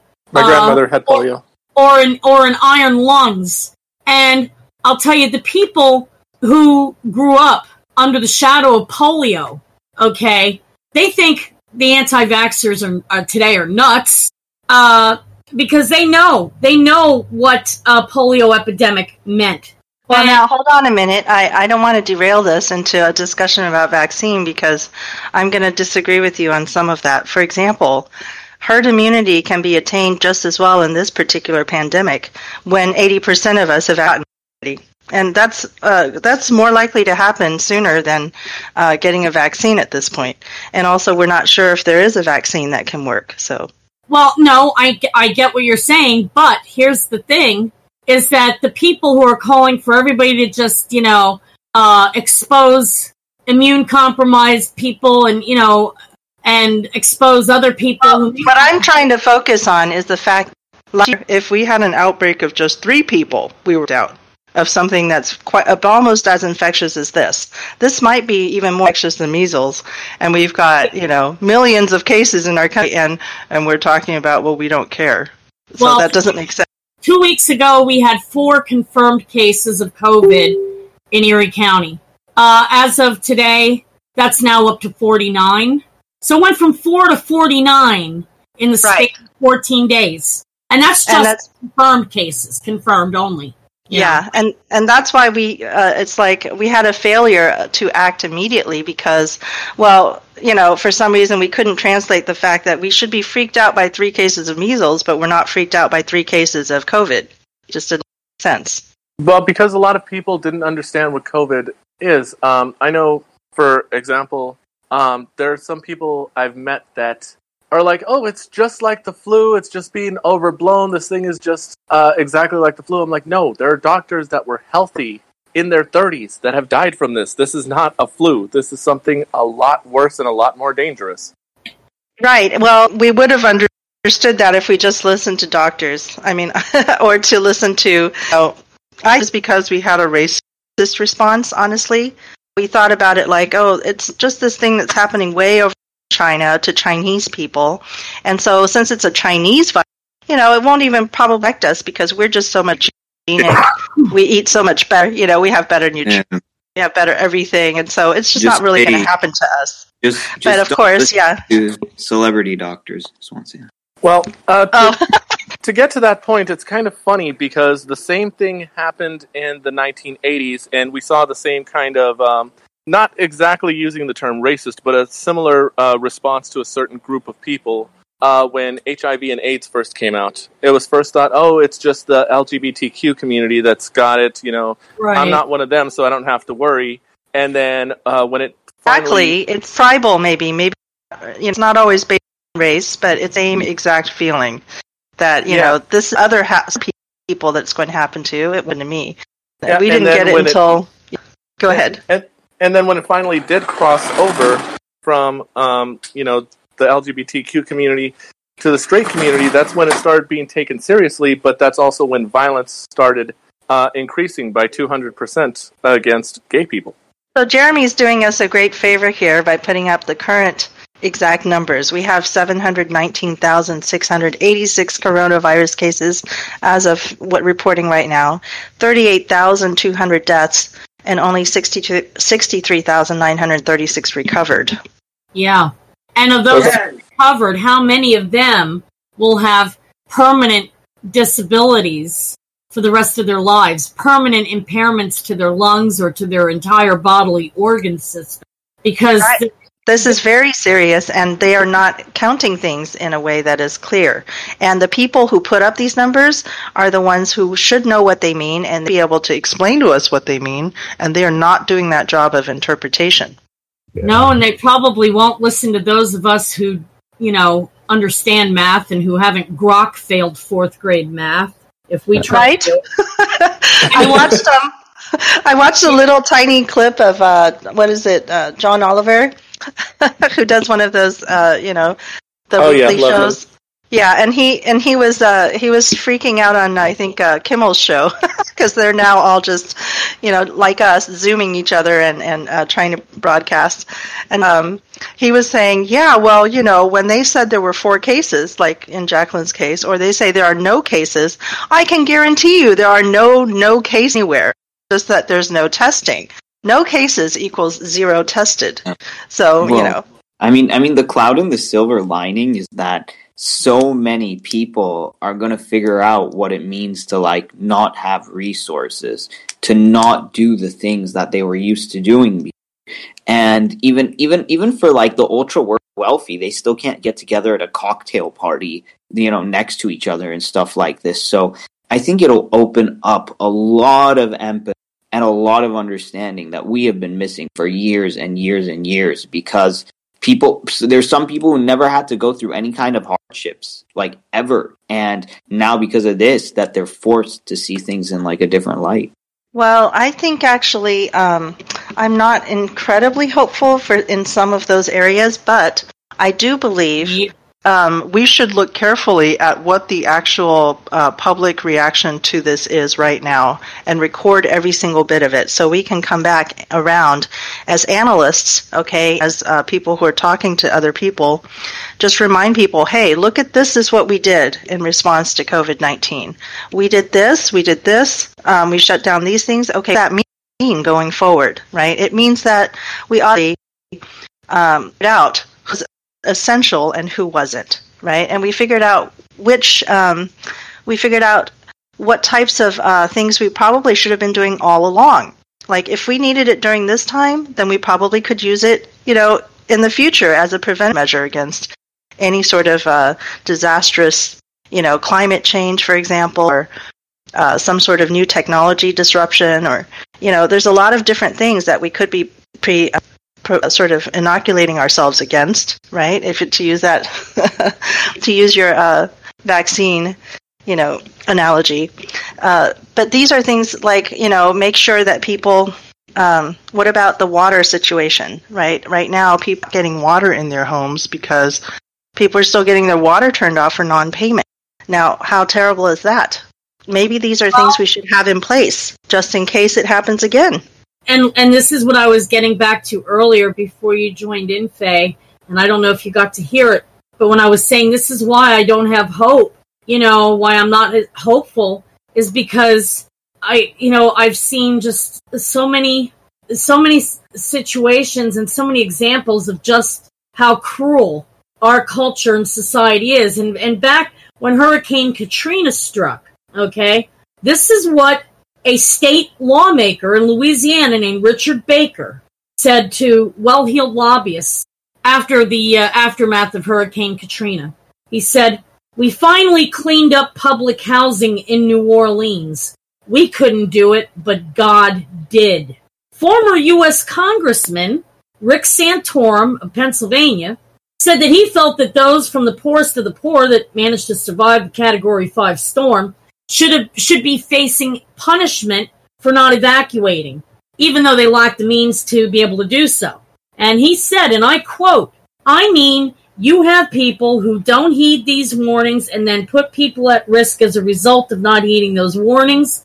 There may be a need to look at tougher penalties on those who decide to ride it out and understand that there are consequences for not leaving.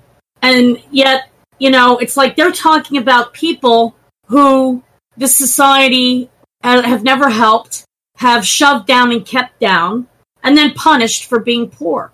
I mean, I remember the the the, the ghastly, false news coverage where um, Fox News was claiming that stranded survivors sitting on the rooftops of their homes while the floodwaters were coming up to the right where the roof started, were were saying claiming that these people were shooting at the rescue helicopters, which was a lie. That did not happen. And it, it's like when people say, "Well, how could these lawmakers say these horrible things and that it was okay for these poor people to s- suffer and die in their own sewage after being neglected at the Superdome with no plan to ever really rescue them?" I mean, there was never a plan to help them. Never. Okay? They were led like lambs to the slaughter. You know, the, the powers that be knew there was no plan for them, for those who didn't have the resources to leave. And And, while while it was a national tragedy for all of us, right? Um, at the same time, I don't think the people who are wealthy or even the you know middle anybody who's away from that situation has really. Um, I don't think they hurt. You know, like nothing is. Like it's still something that happened way over there. You know, it didn't really affect them even after it happened. So, um, the national tragedy, you know, did affect all of us in a psychological way, but it financially didn't hurt anybody that these people are now, you know, have have disappeared. but it's like it's like what I was saying earlier when I was trying to drive the point home is that this is a nation full of people that felt okay with electing lawmakers like that who said it was you know hey fine these people died from a category 5 storm it's god's way of clearing up clearing out public housing and getting rid of those pesky poors we But we are responding. We're responding this time um, instead of letting homeless people just be out. There are there are um, places that are still doing that, but um, in California, for example, that have that had that homeless crisis still already before the you know virus hit. Um, San Francisco and Los Angeles, they are now bringing the homeless into um, hotel rooms, and hotels are allowing the, you know the government to help by sort of uh, buying them at subsidized prices or not subsidized but like reduced prices. And the, they're um, you know getting the homeless into shelter which you know when you look at that you're like well why didn't we do that before? You know there's no reason why we couldn't have started doing that. We could have um, you know gone to the banks and said hey we need space for these homeless people and how about you cut the government a deal you know and we get it done right because there was no incentive before. Now there is a sense of empathy because there's a sense of shared trauma. I don't think okay it is is that I don't think it's empathy. I mean, some of us are empathetic. I'm not going to say none of us. Um, I think what's really happening is that the wealthy are afraid that you know they will get the disease. That some of them are more educated and they do get it. They're like, okay, if the disease is running rampant in the homeless population, it's coming to us. It's not going to, you know, stay in that ghetto that we've always put them in, and you know, harden the the environment around them so we don't even have to see them. You know. Well, it's it's more than that, Faye. It's not just that they're afraid of getting it. It's they're afraid of losing everything because the economy, you know, collapses because without people you don't have a you don't have markets, without people you don't have an economy. And that if, you know, if if if this um you know, if, if this is not addressed, you know, uh it it will result in them losing you know, all their luxuries and comforts that they took for granted as something that they were entitled to. You know, Well, I, I think to some extent they don't feel that, that some people are necessary, right? Because the homeless have been dispossessed for so long, they don't really care about them because it was the same situation economically speaking, right? They were already not participating in the economy, and so they they had been written off. Like if if we just didn't have these people, um, the the rich people just wouldn't hurt. They don't care. But um, getting the virus now that's something different. that's uh, that's you know very dangerous. Now, Yeah. I don't think that they quite get the economic problem because the economic problem already was here. We already had the crisis here before the COVID 19. we, we had underlying problems with, with the economy that were about that were that were going to come to a head and result in a major crash or a recession or even a depression.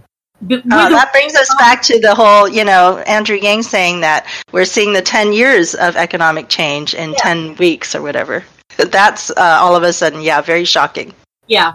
And it's like, but yet you'd be surprised at how many times I got poo pooed even back when things were going great for most people. And I said, look, There's not enough jobs to go around for all. There are entire groups that are being discriminated against and not getting chances for jobs. And no matter what they do, they're not getting a chance. So if trying harder was, was really the key, if it's really incumbent upon the individual and not any kind of societal responsibility, then, you know, let, let's have an honest discussion. But we could never have an honest discussion in this country about it because we have a culture that is hell bent on blaming the victim. And it doesn't matter. It could be the victims of poverty. It could be the victims of rape. It could be the victims of child abuse. You know, that we live in a culture, in a society that is that cruel and disgusting. It is a fetid sepulcher decaying from within. So our our job right now, um, as uh, people who are trying to pay attention and raise awareness, is to make sure that everybody remembers these policies, right? Like the, you know, the stimulus check. Hey, you know, maybe uh, we should be doing this all the time, right? Yeah, uh, this, putting people in rooms. Except yeah. leaving the poorest of the poor out because that's what means testing really does. And a lot of people don't realize this. That's that, true. That's yeah. true. And, you know, and I'll give you a prime example. My husband and I are extremely poor we don't even have enough food or enough money to get food to tide us over until he gets a social security check. And we are incurring additional costs above and beyond what we normally incur for our basic survival because of having to quarantine as medically fragile people. and, um, oh, and Jacqueline, I remember you were telling us that um, we didn't have, uh, like when you're trying to order food in, that we have still failings in our infrastructure for that because other people can, you know, take advantage of the um, like Instacart and things like that, programs where you can have food delivered to you, and you would need that because you don't have a vehicle. Is that correct? Well, not only do I not have a vehicle, but I'm also diabetic and I have Crohn's disease, so I'm at very high risk. My husband, who is 24 years older than me, is a heart patient he is very high risk. Okay. So so you should be having uh you know your groceries delivered to you at this time, but mm-hmm. uh, you can't even do it even if you were to pay your you know to use uh you know sort of government subsidies because even if uh, got- Instacart does not have uh, an ability to accept SNAP. Yeah, that's, uh, that's really serious. Instacart also, and I've I've been hammering at these companies and at the lawmakers in my state and other states. Um, about this because the poorest of the poor, there are 6 million people in this country who have zero income except food stamps, if they're lucky to even get that. And they're not able, if they are in situations like me and my husband who are medically fragile, who are immune compromised, who have to quarantine, they are not able to use their food stamps to, um, you know, purchase groceries and have the groceries delivered if they're under quarantine because uh, Instacart and Amazon they do not accept the the EBT cards from any state. And. This is another failing that like should have been taken care of well before uh, COVID nineteen hit. It's just it's always been true, and uh, you know now it's becoming a lot more clear that we need to have a a um, federal you know um, push to do this because I saw Instacart is trying to get it done in some states, but not others. So some states make it easier, and other states are not easy to do.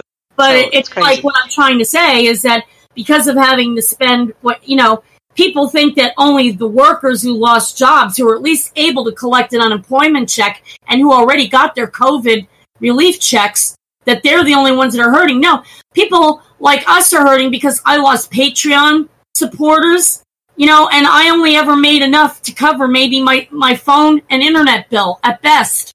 Okay. And my husband, his social security check didn't go up to uh, be able to bear the extra costs of having to buy food when there's a shortage of food created by by the hoarders, as well as having to buy through grocery delivery services because we have to be under quarantine. You know, which doesn't accept the food stamps that we might be eligible for, which we're not really eligible for. We're like ten dollars a month over the limit, believe it or not.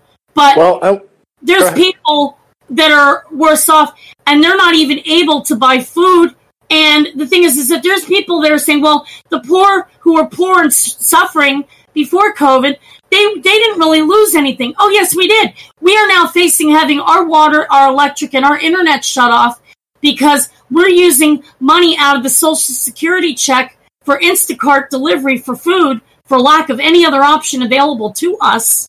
And um, you know that caused our food bill. That along with um, having to settle for nine dollar a dozen organic eggs, which we never bought before because we could never afford it. We always bought the cheapest store brand foods because that's all we could afford. And it was a struggle for us to afford that. But when all the food got wiped out, there you you couldn't find a dozen of eggs anywhere except maybe one or two dozen left of the uh, organic free range nine dollar freaking dozen type eggs. And that's just one example. So our food costs more than doubled, but yet you know for people to say that the disabled and the old who are suffering in poverty didn't lose because of this, they're off their trolley cart.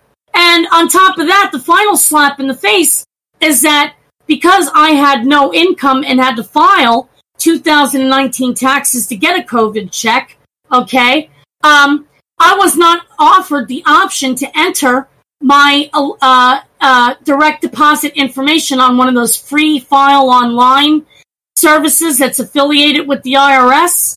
And by the time they got their payment portal up, it still wasn't accepting my information. And I find out, well, my husband might get his COVID check on the 3rd of May if we get it, if they can remember that he's on Social Security and, and he, they get it to him. But I, I was not, I'm still unable to enter in that direct deposit info, which means we won't get that COVID check if we ever get it at all until possibly September. We're facing having our water, electric, and internet shut off. And as a diabetic, okay, I'm cutting back on food, which means that I'm not really eating enough to be able to take my insulin. And that's, you know, I've been suffering health wise because of that. And my This husband, is why we need to have the government listening to the people that we're supposedly serving, and we need to be hearing from you, um, not just in a podcast, you know, with people who who choose to come and listen to us, but we need legislators paying then I- attention to the I people who, was- that we're supposed to be serving. There's I'm, a plan for that. and then I'm forced to beg for help from the public, only to have shitty people, you know, tell me that I deserve to suffer and fucking die because I'm not a worker. Excuse yeah, me? and that's that's the worst of it is there are people with that lack of empathy mentality left, but They're shitty people. But there's something that Ariel has touched upon a couple times here, and that is that the silver lining of this uh, COVID pandemic is that it is going to shine a giant spotlight on the major problems that this country has and the major um, issues that have gone unspoken for decades because it now is so much at the forefront that anything that's coming out is being taken seriously and listened to for the first time. Well, what we need is a system of of people who are being served, being connected to the, the top. You know, in a in a in a chain of um, communication. So that's what I'm seeing. They're they're doing now in Yang 2020 Slack. Is they're um, trying to build that within our own groups, right? And once we figure out how to do it, we can maybe ta turn that into a national system if we could um, you know create a system where bureaucracies actually listen and the legislators actually listen. Right now the entire system seems to be we have resistbot okay? Send messages to all of our like emails to all of our senators and uh, our representatives. Oh And, man, you know and then no who is even looking at that maybe they count how many that's they a got scam. You know why? Because they've left that onto automation. I remember when I was in high school and like kids were so proud. They said, "These are the messages that we sent to our local representatives." And then and then they put up all the messages on like a wall, and then I saw that all the messages were were the, the responses were all exactly the same. The kids put up those messages that were like responded to with an autoresponder and like noticed that like it said like we appreciate your concern and we'll get back to you later was the answer to every single different message. And I was like, okay, Yep. so then what the hell is the point of that? Well, yeah, so I mean, uh, we don't know what they're doing with it, but it's the only way we have. So I'm going to urge everybody to text UBI to our resist bot, which is at 50409. I don't know I don't know how they got the number that 50409. Text UBI to it. And yes, an email will be sent on your behalf, right, to your representatives. But you know, I mean, who is really uh, calibrating all of this? And you know, it goes to one representative, and then that representative might have somebody in their office say, "Hey, count them up. You know, tally up. You got 600 from this side. You got 100 from the other side. Probably not even that many people are talking to them, but let's say they did. And then, you know, what? One side wins because there's more numbers on this side than the other side. That is not giving anybody a chance to say the things that Jacqueline is saying to us.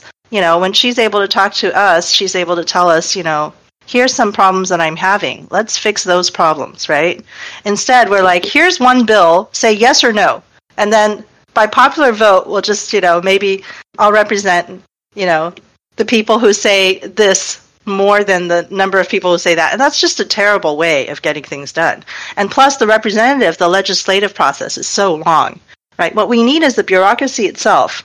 Um, you know, just directly talking to us. SNAP, the SNAP program needs to have a way to talk to people and immediately make adjustments. Either that or they should just scrap the damn program and give everybody a UBI. yes, that the, that's the most responsive. Just playing cold hard cash in our hands, but that's the Right. number one problem. Yeah, If, if only if only like Thanos could just do a snap to make it happen. instead of just getting rid of two percent or fifty percent of the people. right, yeah, exactly. Yeah, I, I mean, you know, it's like, and the thing is, what I've seen on Twitter yesterday, and I, I, I mentioned this in our in our group's DM, um, that people like us who are, you know, desperate. I mean, I'm trying to not end up going into acute diabetic distress because of the extra costs of having to quarantine have, have caused for us. And these are there are people on Twitter saying, "Well, hey, drop your Cash App or your Venmo." and we're giving away between $500 and $1,500 to people who retweet this and who drop their cash app here, only to then find out that there's a group of people who are forex traders, okay?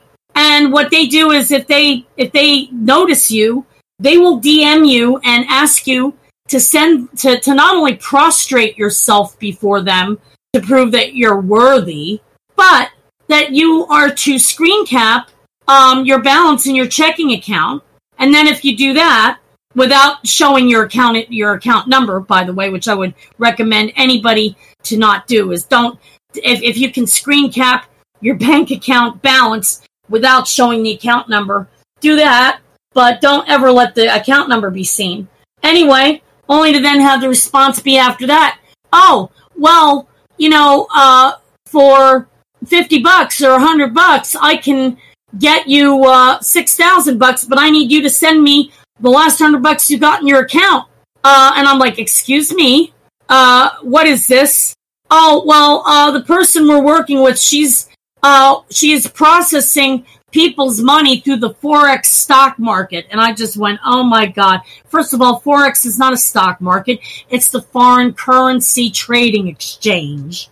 Second, um, you know, 99% of all traders who've ever tried to trade in Forex, okay, have lost. And many have lost more than their original amount that they put on for a trade because unlike with buying an option or a stock, if you have a trade that goes against you with a foreign currency trading pair, okay, and it falls below a certain value, you get what's called a margin call.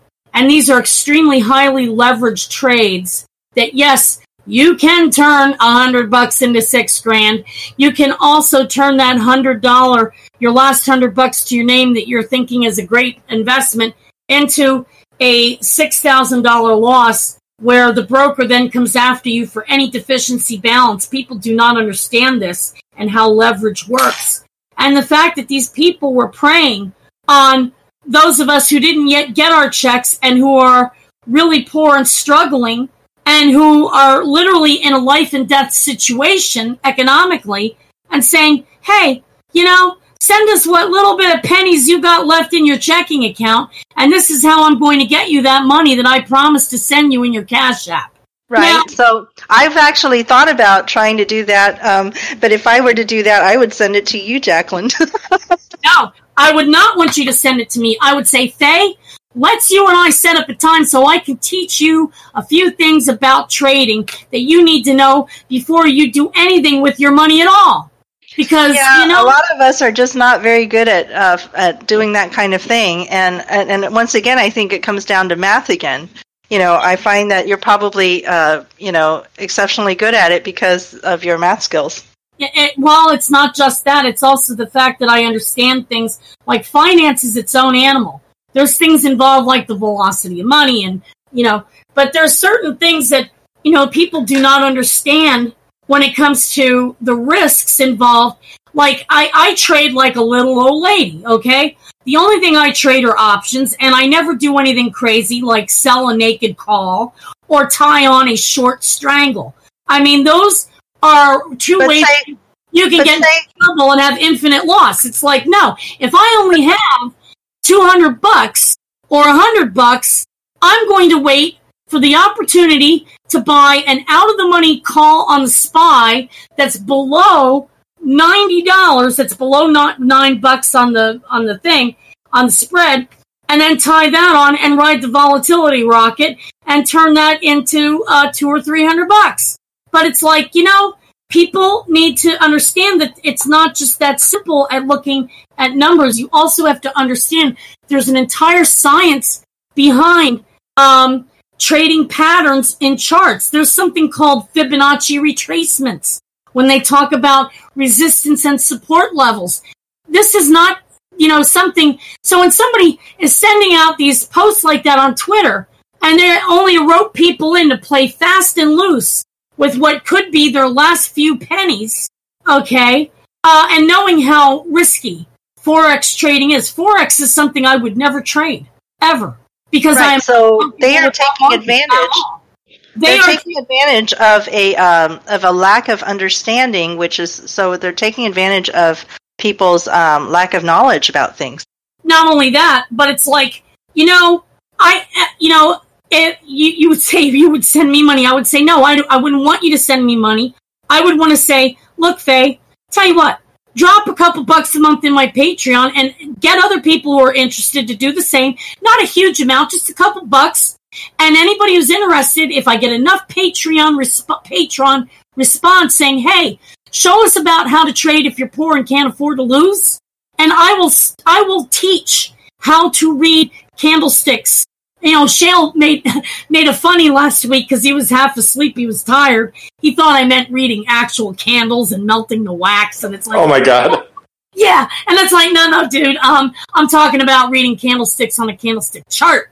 Uh, wicks and you know dojis and hammers and morning stars and three marching soldiers and the whole bag of tricks. Uh, cups and handles. There's an Well, but okay, but Jacqueline, when you speak like that, it actually I think pushes a lot of people away from doing it because they think to themselves, "Oh, this sounds incredibly difficult. It sounds like it's going to take a math understanding, and I don't, I can't even teach my four, fourth grader." You know, so it, it, it's Yeah. not it's not that it's difficult it's that it requires the discipline and the willingness to put in the time to study this material of candlesticks and of chart patterns to understand what a death cross and a golden cross are to understand what looks like a short squeeze or a breakout or a But. Jacqueline, we're talking about people who can't understand what two percent really But is. I'm talking about looking at fucking candles and pictures, man. That's not math. That's just being able to recognize a pattern. Okay? And that's not as much that I, I don't know how math that is, but it's being able to recognize the pattern. But it's like people will blindly trust and say, I don't want to take the time to learn all this stuff. I want it easy. Here, take my last hundred bucks, make me six grand. And they don't realize that that's not how it works. And the person who is probably putting out these messages on Twitter um, I would I would challenge them and say, hey, before any you ta ask anybody to send you their money to do this for them to help them make some money and to split the profit with you, I'm going to say you produce a copy of your trading logs for the past two years that show me that you are a consistently profitable forex trader because I know exactly how risky and volatile that market is. And the reason why it's that risky and volatile is because currencies are always fluctuating in price. It's not a well regulated market. It's OTC, over the counter. Um, so, I mean, it's like the wild, wild west. There's a lot of things other than just charts and understanding the math. There's an entire thing of knowing and understanding the market that you're trading in. What instrument are you, what kind of environment does that instrument live in? And, and once again, if you let somebody else do it with your money, they don't hurt if it if if it's lost. You do. right. They, they exactly they no, no risk, no reward. And the thing is, with risk, is it's fine if you're risking money that you can afford to lose. It's a totally different animal if you're risking something that you need to survive on the hopes of getting something. At that point, you're just gambling. Yeah, I mean, I when I when I say I feel good if I made two hundred dollars in one week trading like a little grandma, okay, which I kind of am, okay, even though I never had kids, but you know, it's it's the point that I'm consistently not losing and I'm staying in a market that I feel comfortable with, and that may be different. My risk tolerance may be a lot different than Jeremy's or Shale's or Ariel's or yours or Faye's. And that is something that can't be taught. That is something each trader would have to develop and come to an understanding to on their own after first learning all this other stuff. But people want quick and easy. They want throw it in the fucking microwave. They want people are like this um, in general because we don't trust ourselves. We trust other people who have expertise. And so we don't trust. I mean, if you're not good with numbers, you're thinking to yourself, I'm never going to be able to do this. Let me give it to someone who says they can. And we have that same thing going on with philanthropy and with uh, politicians and with teachers, with teaching. Uh, it's just uh, every part of our life now is given over to experts. You know, we don't take care of our own health. We wait and go and ask the doctor how to do it. Well, we don't I know, I know one we ask the teacher to do it, you know. When I get my check, which will be mailed out on the 24th, Donnie might get his direct deposited on May the 3rd, or maybe he'll mail them both. I have no idea. But I'm taking a portion of it to keep the internet and the electric on so I can make a living. And I'm going to take a small portion of it, put it back in my trading account because the last 300 bucks that I traded up to 3800 to pe- prevent homelessness by paying my back due house taxes, that left me with nothing left to work with, but it prevented homelessness for me. So yes, you can make money trading, but you need to have a seed and you need to have an income so that you're not always trading just to buy your next month's worth of groceries or pay your next bill, but that you can eventually that you can get yourself out of poverty. And the thing is, is that I see, I go on YouTube, like uh, Zach previously said, hey, you know, you should do this uh, channel on YouTube. And I look and it's like I see all these other traders, and some of them are scammy as hell that are, are flashing Lamborghini lifestyles. And it's that bling that catches people, and people fall for the bling, like a muskie being attracted to a bracelet in the water. But Okay. remember, remember one of the questions that I asked you early on, Jacqueline, is um, when you were telling me about your trading. I, I also wondered this question, which is I think what people wonder in their minds is that if somebody is making a lot of trading, then isn't someone else losing a lot of money? So this is what people are always thinking. Yes, and that's the truth. There is always, you know, this is why I do think in terms of a zero sum game. Because for every trade that I made a couple hundred bucks on, because I wasn't greedy, I nipped out and didn't ride the thing all the way up. Because I'm not greedy, right? I want to make sure that I lock in a small profit because to me that's better than locking in a loss. You know, I, in other words, I, I trade like an old lady, like the old lady that I am, okay? Because I'm an old chick. Uh, and I'm an old chick without an income, so I can't afford to lose, right? But every trade that I made that I was able to put towards preventing homelessness because uh, you know that three hundred dollar gift that I was given to trade with. There was somebody on the other side of that trade that lost, and maybe they lost more than what I than what I profited because there were people that were in that same trade as me that rode it all the way up uh, by sitting on the trade overnight, which I won't do in a very volatile market because you saw how this market behaved since the collapse. The volatility made it unsafe to sit in any options trade overnight.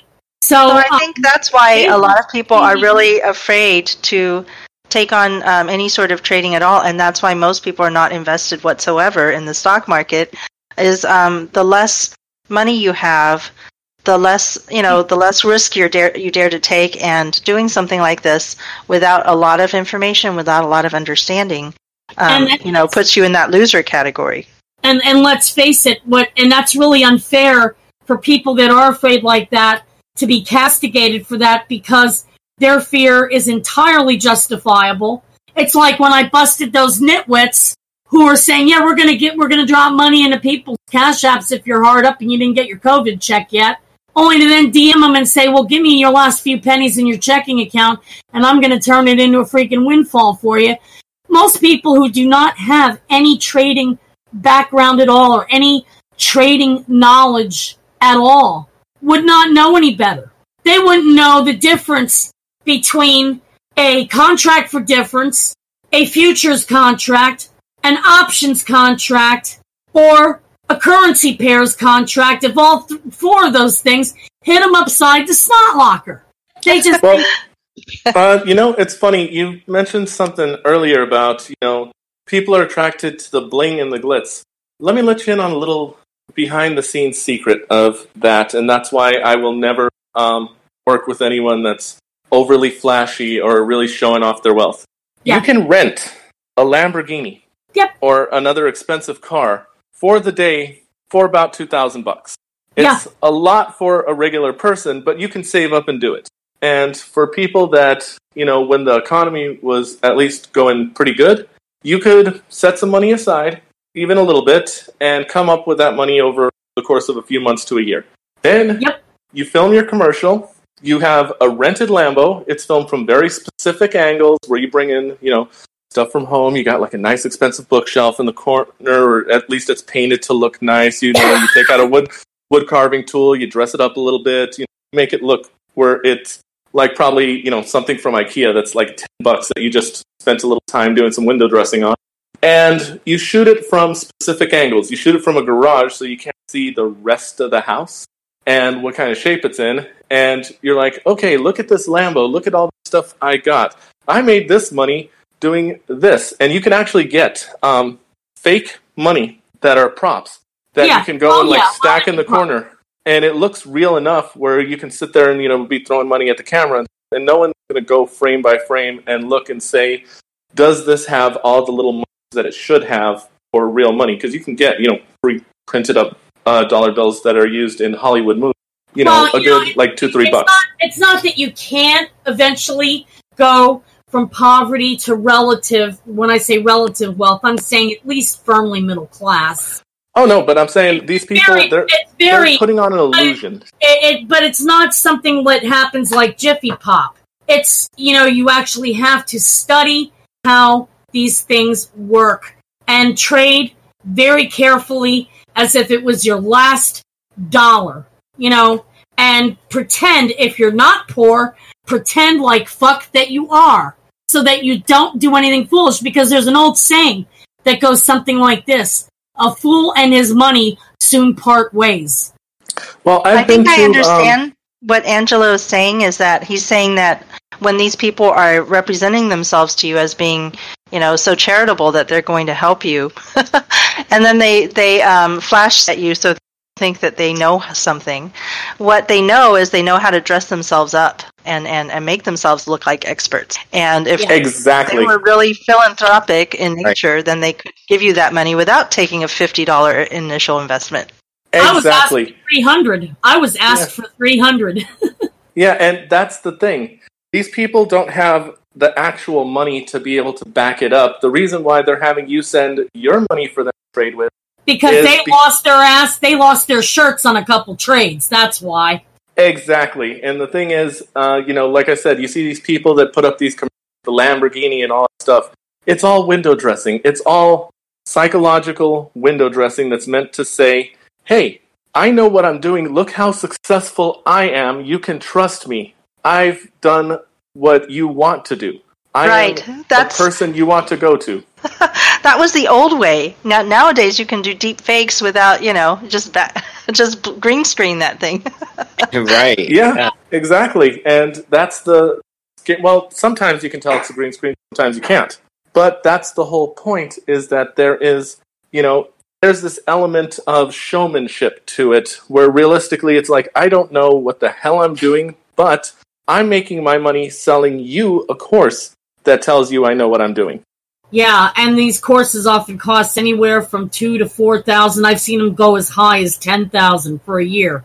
Yeah, Oh, yeah. so recently Robert Kiyosaki, right, came out and said this um uh said like came out and basically said something mean about Andrew Yang. Like, you know, Andrew Yang doesn't know how to do anything. He's not a real entrepreneur. He doesn't know how to, you know, but here here we've got Andrew Yang who's trying to help other people. Wh- Versus, I'm like, and then people are like, why is he saying that? You know, he's a famous person and he, Uh, he the rich dad, poor dad, and I was like, it's obvious, isn't it obvious? His whole all- program is going to go down the tubes because, you know, his selling all of his books, Yeah, these assets that he creates, I are have- basically, you know, Easy. all about. It's all about uh, the, you know, trying to spin the current system as we are, have it. the- these are assholes with assets. I mean, like you, you know, yeah. You you know you know they're they're all about like buy you you know buy this from me and buy that from me and get this from me. No, you don't genuinely want to help people. You want them to buy your shit. If you wanted to help people, you just freaking help people. They're, they're, it's all ego for these people. It's all like oh and and Robert they're Kiyosaki lost my respect when he made a lot of disparaging statements about not helping the poor or not giving money to the poor because for one thing, if he had if he really knew anything at all about how to acquire any kind of economic stability, never mind wealth, he would realize one very basic mathematical fact, and that is zero doesn't compound upwards. Well, Kiyosaki is saying that he knows how to make and he he knows how to create an asset, and his asset is his money program. And so here's his Twitter from his Twitter feed. He says he says giving a poor person money keeps them poorer longer, often forever. Give them knowledge instead. And then hashtag rich dad. And it's like, obviously, yeah, you're trying to sell them this knowledge instead of fixing the structural defects of money, you know? And so- right. so nobody would need to have your program anymore because we would all have, you know, a and basis and to then he live would on. lose his asset and not make any. You know But- who actually uh, talks a lot about the Rich Dad Poor Dad book? And uh, Ariel, you're probably familiar with his name. Um, he's a famous uh, entrepreneur named Dan Lok. He said, "Yeah, I read the book. It's crap." He was like, "This is what you really Right. do," and he put that information out for free on YouTube. He's like, "I'm giving you the value right now. If you want to get, uh, you know, I'm giving you free value. If you want more, you know, I offer courses and stuff like that too." but I'm giving you something for free that will actually help you. I'm going to put that out first. Do you know how That- many people? You know how many people who followed uh, Kiyosaki's advice in Rich Dad Poor Dad and got into this short selling uh, houses and flipping properties and all this crazy shit and trying to go around all these conventional ways uh, to get around the conventional ways of having to come up with money to buy properties. Do you know what happened to them in the crash of 08? You want to take They lost their ass. They lost their ass Lost on a their market shirts. that, that you know went south. Yeah. Well, once again, if we're playing in a zero sum game, somebody lost when you made money, even if you do make money. Yeah, and that's the thing. That's why I really get upset because you know it's like yes, I want to make it out of poverty, but I'm also very respectful of the fact that every trade, when I have a little bit of tiny couple hundred bucks of micro accounts worth to trade with, that my gain on the other side of that somebody else did not gain, and you know for me to not be humble and always bear that in mind would make me a shitty person. Right. You, You know? know, you know what? Exactly. I, I'm I'm I'm like thinking to myself, let's let's get all these jerks that say like, oh, don't give people anything because all they need is like knowledge and then they can make money. Like if we put them on an island with like nothing but coconuts and then through just just like had tons and tons of book there about wealth creation, but they didn't have access to like internet, they didn't have anything else and all they had was coconuts. It's like, okay, you got all that knowledge there, just create the wealth, you know? Oh, Yeah, oh, they'd but- find a way to turn coconuts into a currency. but Right. So I feel like um, Andrew Yang does know how to make assets because he also wrote books, which are now very popular. And books are actually you know real solutions that um, if we do implement them, we would we would um, you know put Andrew out of business. Also, it would just make everybody happy. So that Well, makes me very very excited. There's nothing Well, wrong the with thing. having a little bit of capitalism and people getting to aspire to having a more comfortable life. There is something wrong, though, with taking things to extreme and not having it be human centered and saying, you know, that uh, we can sacrifice entire groups of people and force them to suffer horribly and die in order for us to have our dreams. That is not acceptable, and it, it misses the whole point of why markets and why you know society itself even exists in the first place. Right. You, You know, know, know, I'm, I kind of want to jump in on Faye's point, but go ahead, Jacqueline. Um, it, it, it's like you know it, it's okay to want to make money to you know have a comfortable life and be able to pay off your student loans and have a car and a house that's not falling apart and that's in a neighborhood that's not you know a bad neighborhood or overcrowded or loud or polluted or whatever.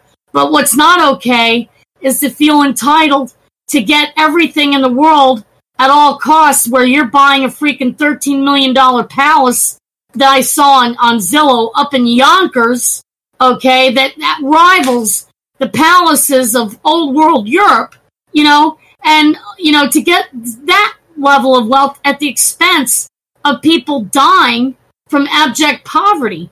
I mean, it, it's like there has to be tempered uh, measures and, and reasonableness, and I don't see I haven't seen that for since as long as I can remember. I've seen people instead of people, you know, as they acquire more knowledge about how the system works and that it really is, you know, uh, dysfunctional. Instead of them getting more empathetic, what I see them doing is creating more craptastic excuses for pulling the wings off of flies. They don't stop pulling the wings off of flies once they realize that it's cruel they just contrive more creative excuses to justify doing it. And that's why I got a little terse and upset earlier in the show Yeah. because I I see this I've seen this in in the majority of people time and time again and I feel like when I try to raise this issue people disregard you know what I'm saying as if you know I I'm just you know, some old broad who doesn't know what the fuck she's talking about. And that, you know, because I was never even able to afford a vacation to Disneyland, never mind travel to Europe or anywhere else, that I couldn't possibly know what the hell I was talking about when it comes to how I've observed this society in operation. And I'm telling you, it's not pretty. And that's why, being bringing this back to full circle, that's why I am very skeptical and I do feel that there are some problems that can't be solved because there's a lot of people that just, you know, will never have an empathy chip. They will never, ever have an empathy chip. They will never um, decide that, oh, gee, even if it's better for them, even if they will enjoy a better life too, they would rather throw that on the ground just to make sure that some poor, quote unquote, undeserving poor person that they view as beneath them doesn't get a crumb. yeah. And I, you know, I, it's like, you know, maybe that view is jaded and cynical, but it's not without foundation. It's not without, it's not without reason. It's from seeing the data of this playing out over and over again. You know, I, s- you know, my first introduction to it, uh, to just how shitty our society was, was when I was, you know, a little girl and I was in elementary school. I was six years old. My family couldn't afford to buy a cheap plastic flutophone for me to be able to participate in music class uh, to learn how to play a musical instrument. And it's like at that very early age is when I learned that this is what being poor means. It means something that's for everybody else, but no, not for you. You're not allowed to learn how to play a musical instrument. You're not allowed to have something. You're not allowed to uh, have a hobby. You're not allowed to have any enjoyment. You're not, you know, you're, this is your place. And, And that is a fucked up way of, you know, the world being. But fortunately, that's not the way that it will always be, I don't think. Um, I'll touch on a couple things here because I wanted to get back to Faye's point. Uh, the reason why people, uh, you know, like the author of Rich Dad Poor Dad, look down on Andrew Yang is because uh, in their way of looking at things, books aren't the end goal. You use a book to advertise something else that's making you money. So they view him amateur, which is, you know, not true because Andrew Yang looks at books as some way to gain knowledge. Uh, the other thing, uh, getting back to your point, Jacqueline, is the world, yes, is a shitty place, and there are people that are, you know, genuinely heartless, that have no concept whatsoever of empathy. And those people are unlikely to change. That is entirely true. There are there is a portion of the population that just cannot feel empathy and they will never change. But considering that our society is number one, not only in COVID cases, oh but yeah, number one in producing serial killers. oh, Well, sadly. Um, I- but I, I mean, but the, these selfish people are so ignorant; they don't understand how their selfishness is actually negatively impacting them too. Because it's like if you let that person who has a really, really good talent get some resources or get some help, that would help you as well, and you'd have also. But they're such selfish pieces of crap that they don't even, you know, um, um, um, want to allow that because of their scarcity mindset. Now- I love that. That's exactly what I was thinking about circling back to. Is that the fact that it's not really a zero sum game, so we're living in this artificial scarcity based on the scarcity system that we created. We, we've, we've thought about the economy as uh, apportioning rare resources that we don't have enough of to go around. But Mhm. now we live in a situation where we have enough and we just won't apportion it. Right. And so the I- economy doesn't work. I always thought like the worship of markets was like the stupidest thing. I always thought of like going to like Ralph's and like getting out a prayer mat and like praying to the market or some shit like that. I thought like, Oh my what God. is this free there's a market? South Park episode about that. Right. Oh, there is where they get off the prayer mats and actually pray to the market. There is a school of thought that there is no such thing as a person who doesn't worship. It's just that, you know, the people who decided not to worship, um, you know, a, a deity may be worshiping something else in their life. And um, it's not necessarily a bad thing. It's just that you you choose different things to worship. Maybe worshiping, um, maybe worshiping a, a society that actually works instead of money would be helpful. Uh, interestingly enough, the Pope actually, uh, when he was talking pro UBI, he said, you know, we get away from the idolatry worship of the dollar. I love that. We talked about the Pope a little bit last week, so I'm going to try not to uh, go right back to it because I just, I, I definitely spent a good podcasting ep- uh, episode worshiping uh, what a wonderful person he's been.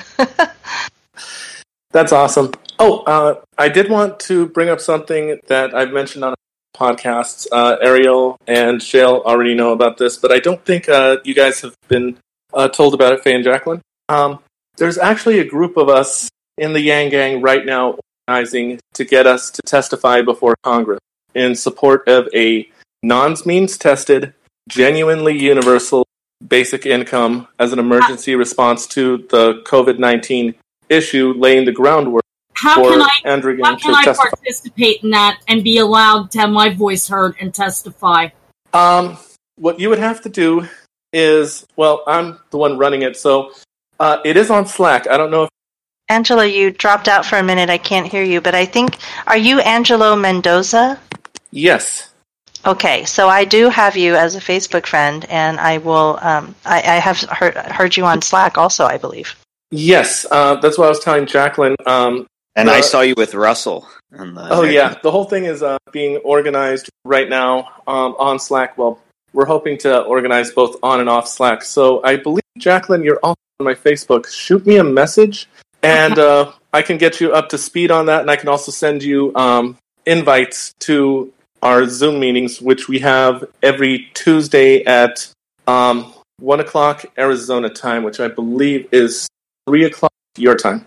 Okay. So I believe that uh, Jacqueline's voice is one of the most important ones in our um, in our group because uh, in ter- in terms of Yang Gang, because right, um, the first time I read um, her writing uh, was the one. It was the article "America's Dad Has a Problem," and I think it's still available on Medium.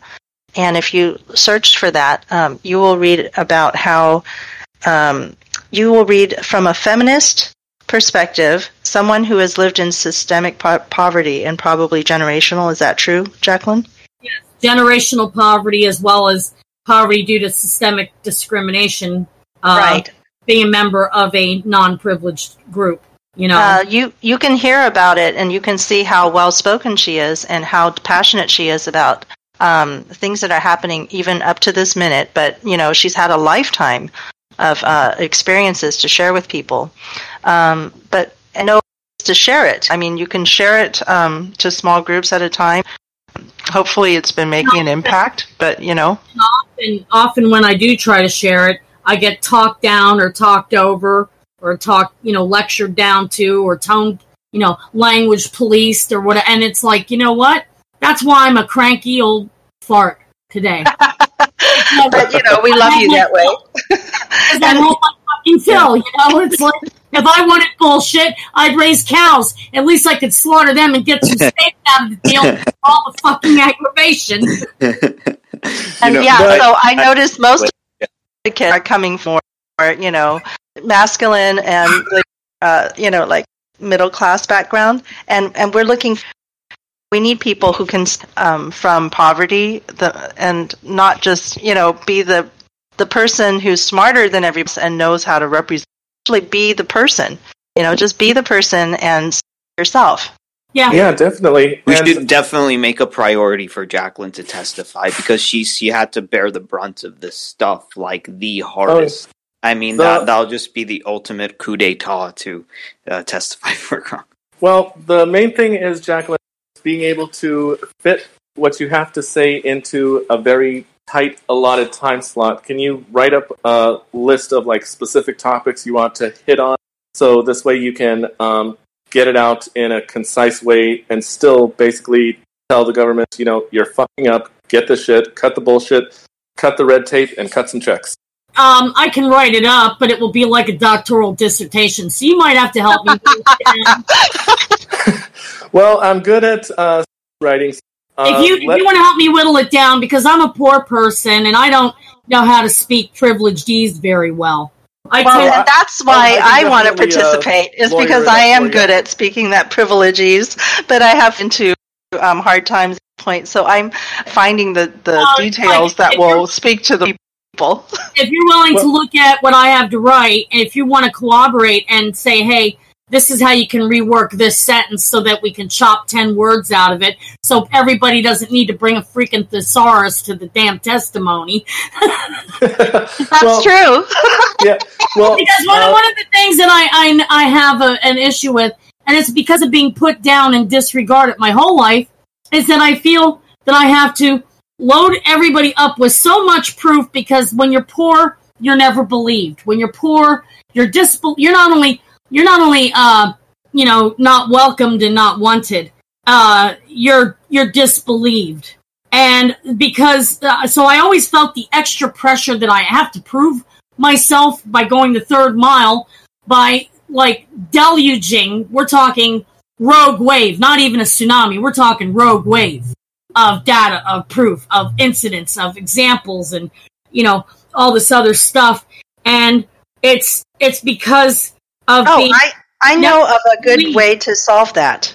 So there's the speaking portion, which will obviously have to be limited in scope, but there should also be a written portion, and we should just go ahead and let Jacqueline dump it all in that uh, that written Oh, you know, put sure. all that proof in there. And you know, guys, I do not pity- bring a stick to a gunfight when I write something. I pull source citation. so,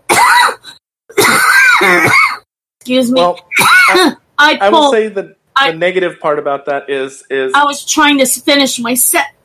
sorry. if you could bear with me, Sure. is that I pull source citations that are credible out, like it's like it's going out of style. I mean, like water at a marathon. It's like you can't refute it. It's bulletproof. You know what I'm saying?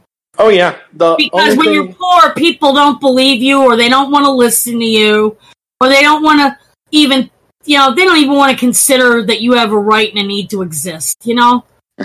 Yeah. The, what I was trying to say is when you do a written portion, though, it's never actually read by the decision makers. It's handed off to an aide who reads it and then gives them a summary of what it says anyway. So that's the really messed up part about that aspect of it, and it's a hidden part that most people don't realize about our government. I'll I'll write it up, and if you want, if you can help me with it, um, so I can dumb it down for people as if they're two. I'm already writing it. Imagine you're talking to Zephyr. Yeah, I, you I'm know, already I'm already like explaining shit to people as if they're four, and it's like I don't know how to to do it. what? For To, people who don't know, Zephyr is my six-year-old. Where once Oh. once like Andrew Yang, like if he gets to the presidency in 2024, like uh, every like like there, there should like yeah stuff that Jacqueline writes should be mandatory in like all schools, all things, and like man, that would undo so much of such stupid like illusions. Like it should it should just be like required reading and stuff like that. And you know, we we just live in a in a more understanding world for it, really. I would have to say that in a written format, I don't think we should limit Jacqueline because what she writes is very compelling, and she puts in all the correct information. And um, and if a staffer is willing to read it, a staffer reads that thing, they're going to be convinced, and it's going to be very. Um, I think uh, that's something that's we should allow Jacqueline to to make a decision on what. Oh, absolutely. Written, yeah. Yeah. Yeah, as, as far as the written portion testifying, goes, as far as personally testifying verbally, I can keep that short and to the quick and explain to them how, uh, if it wasn't for a few friends of mine in Yang Gang who are only slightly less poor than me, ponying up with some money, I'd be dead right now because I wouldn't have had food in order to be able to take my insulin. and that is powerful. That is exactly Extremely the kind powerful. of that you know the government and the world needs to hear because it's not just the intention of testifying before Congress isn't just our. That's just one aspect of it. The area that really matters is when it comes to the public perception, which is what's really the driving force behind this. I'm somebody who did not choose to be forced out into society's margins and kept poor and now forced to age out in poverty with problems with aging and health problems that I didn't have when I was 25 and homeless. And That's is- exactly why we need your story to Right. be in Congress because when the because the public doesn't hear these types of stories, these kind of things don't typically end up on the news. When we testify before Congress, this will be on the news. People will hear it. Wonderful. So it's important to make sure that you know society hears an ugly truth about what's really going on and gets you know finally gets the message through their head that this isn't about people going back to work or not. This is about people's survival, actual survival. And we also need like, people to understand that poor people are not universally, uh, you know, dumb and just, you know, um, yeah, like we uh, irresponsible. Like all these value judgments that people put on poor people is just simply not true. There are people like everyone else, smart people there, very people who are very responsible there, and there's very different kinds of people, and we're all just human. You know, there's the same same subset of humans that are poor as are the people wealthy. You know, wealthy And- people are not self-made. Yep. right and it can be and it could and, and it could be a person just like you because like J- Jacqueline has that has put more hard work and more intellectual labor in like trying to get out of poverty that so many people who are just rich and middle class who just take it for granted. That's well, I for sure. listened. I listened last night to your um, recording with Mindwave podcast, and um, I really enjoyed it. And I, I, you also have that same feeling of I've tried to do thing that I was asked to do um, in order to succeed in life as a young person, and here I am telling you it did not work the way that it was supposed to work, and the teachers and all the parents and society is telling us all the wrong things, and that's why we have a whole group of uh, millennials growing up uh, disillusioned with us. Exactly. And, you know, the whole thing with testifying before Congress is to depoliticize it because right now it's being used like a political football. It is being used as a tool to say, oh, well, my party is better than that party, or we should do this or that. We need to say both parties need to get it through their head. This isn't a political issue, it's a human issue, and we're not letting you play with people's lives for political talking. And if that's what you're you know, going for, then I think it's time that we change you out with someone that actually has a brain. Yes, and we don't care if you're going to be a Democrat or a Libertarian or a or a Republican. Uh, Yang Gang together. We are hundred percent. What is your policy? If you if you have the correct policy, we're going with you. That's right. That's right. That's why I will support somebody like Dan from Montana, and I will also support somebody like um, Shahid but Buttar or Batar, or I, I don't know how to pronounce his last name. Yeah. Shahid he's going up against Nancy Pelosi out there in California. I you know, and he's very progressive. I support him too.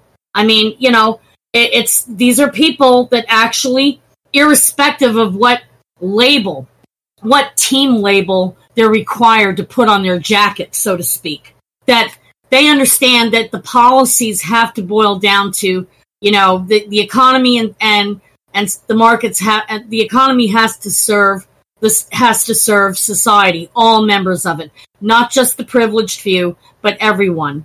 You know, So because got you might be you might be doing great today, but Yeah. you know something could happen when you're 40 or 50 years old and you're not able to economically recover because you know unless you're rich, the only way people can recover is if they get hired at a middle class job.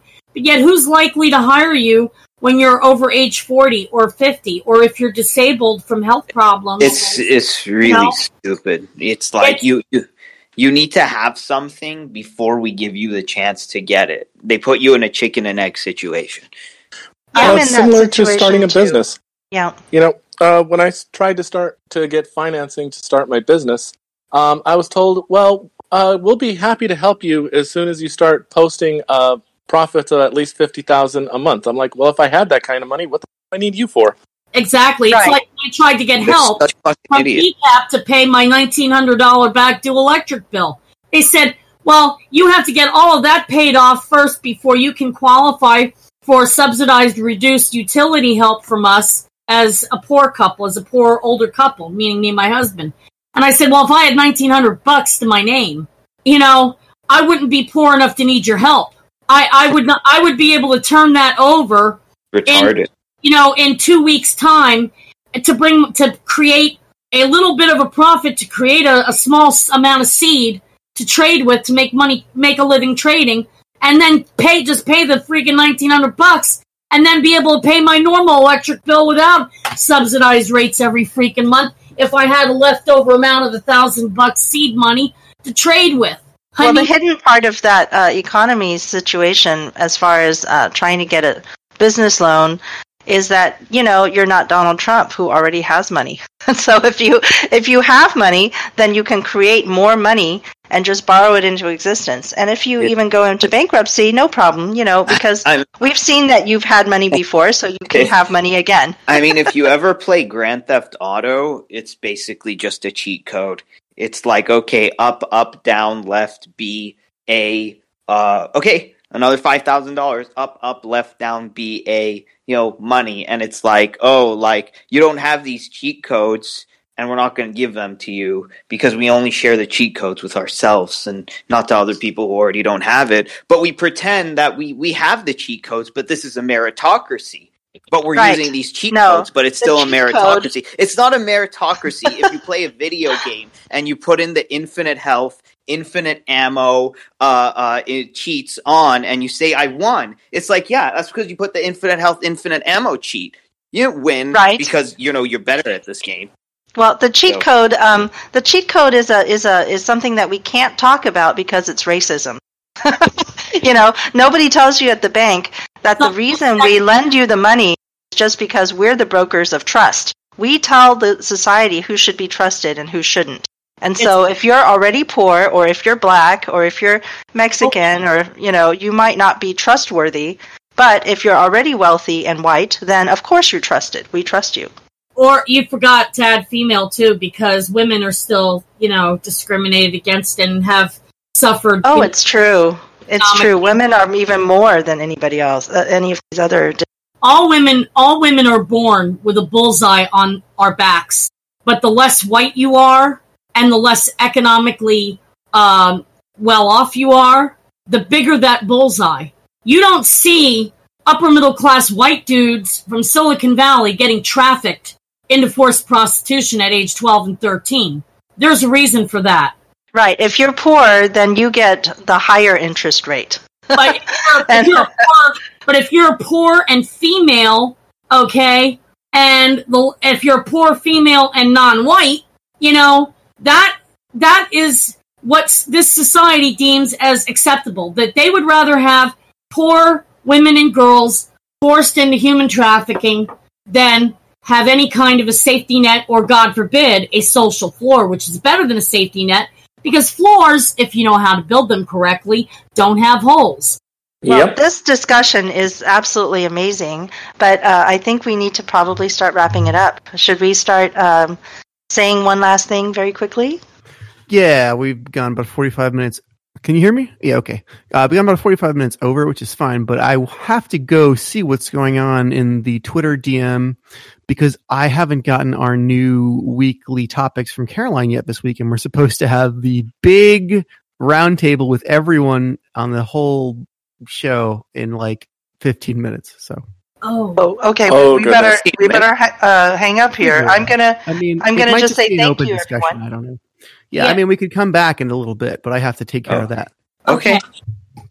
So I would like to say goodbye. My name is Faye, and um, you can find me at Palestine Math on Twitter. Okay, I'm Ariel, and you can find me in Ariel's underscore Armada, and you can also find me on YouTube as Revolutionary Thinking. My name is Angelo. You can find me at Hellion Hellfire on Twitter. I'm Jacqueline, and you can find me at Jacqueline Homan on Twitter. This is Jeremy, and you can follow me on Twitter at Jeremy Sammons1. And on Twitter, I am S H A E L R I L E Y. Thank you so much for spending time with us, for listening. Thank you for speaking, you guys. This was great conversation. Learned a lot. I was here listening. Um, I'm glad everyone could come, and I'm glad we got a different mix of people who were interacting for the first time. Like uh, I guess Jacqueline and Angelo hadn't been together on this program, or uh, or Jer- or um, Faye and Angelo, or maybe both of you. I guess I guess neither of you had seen Angela before, so I'm really glad that that Jacqueline can be involved with the um, initiative to go talk to Congress because that will that will be good. Thank you. Yeah, Thank you. for sure. All right, I'm gonna tell Craig to go, and then I'm gonna figure out what's happening and probably come back in a couple minutes.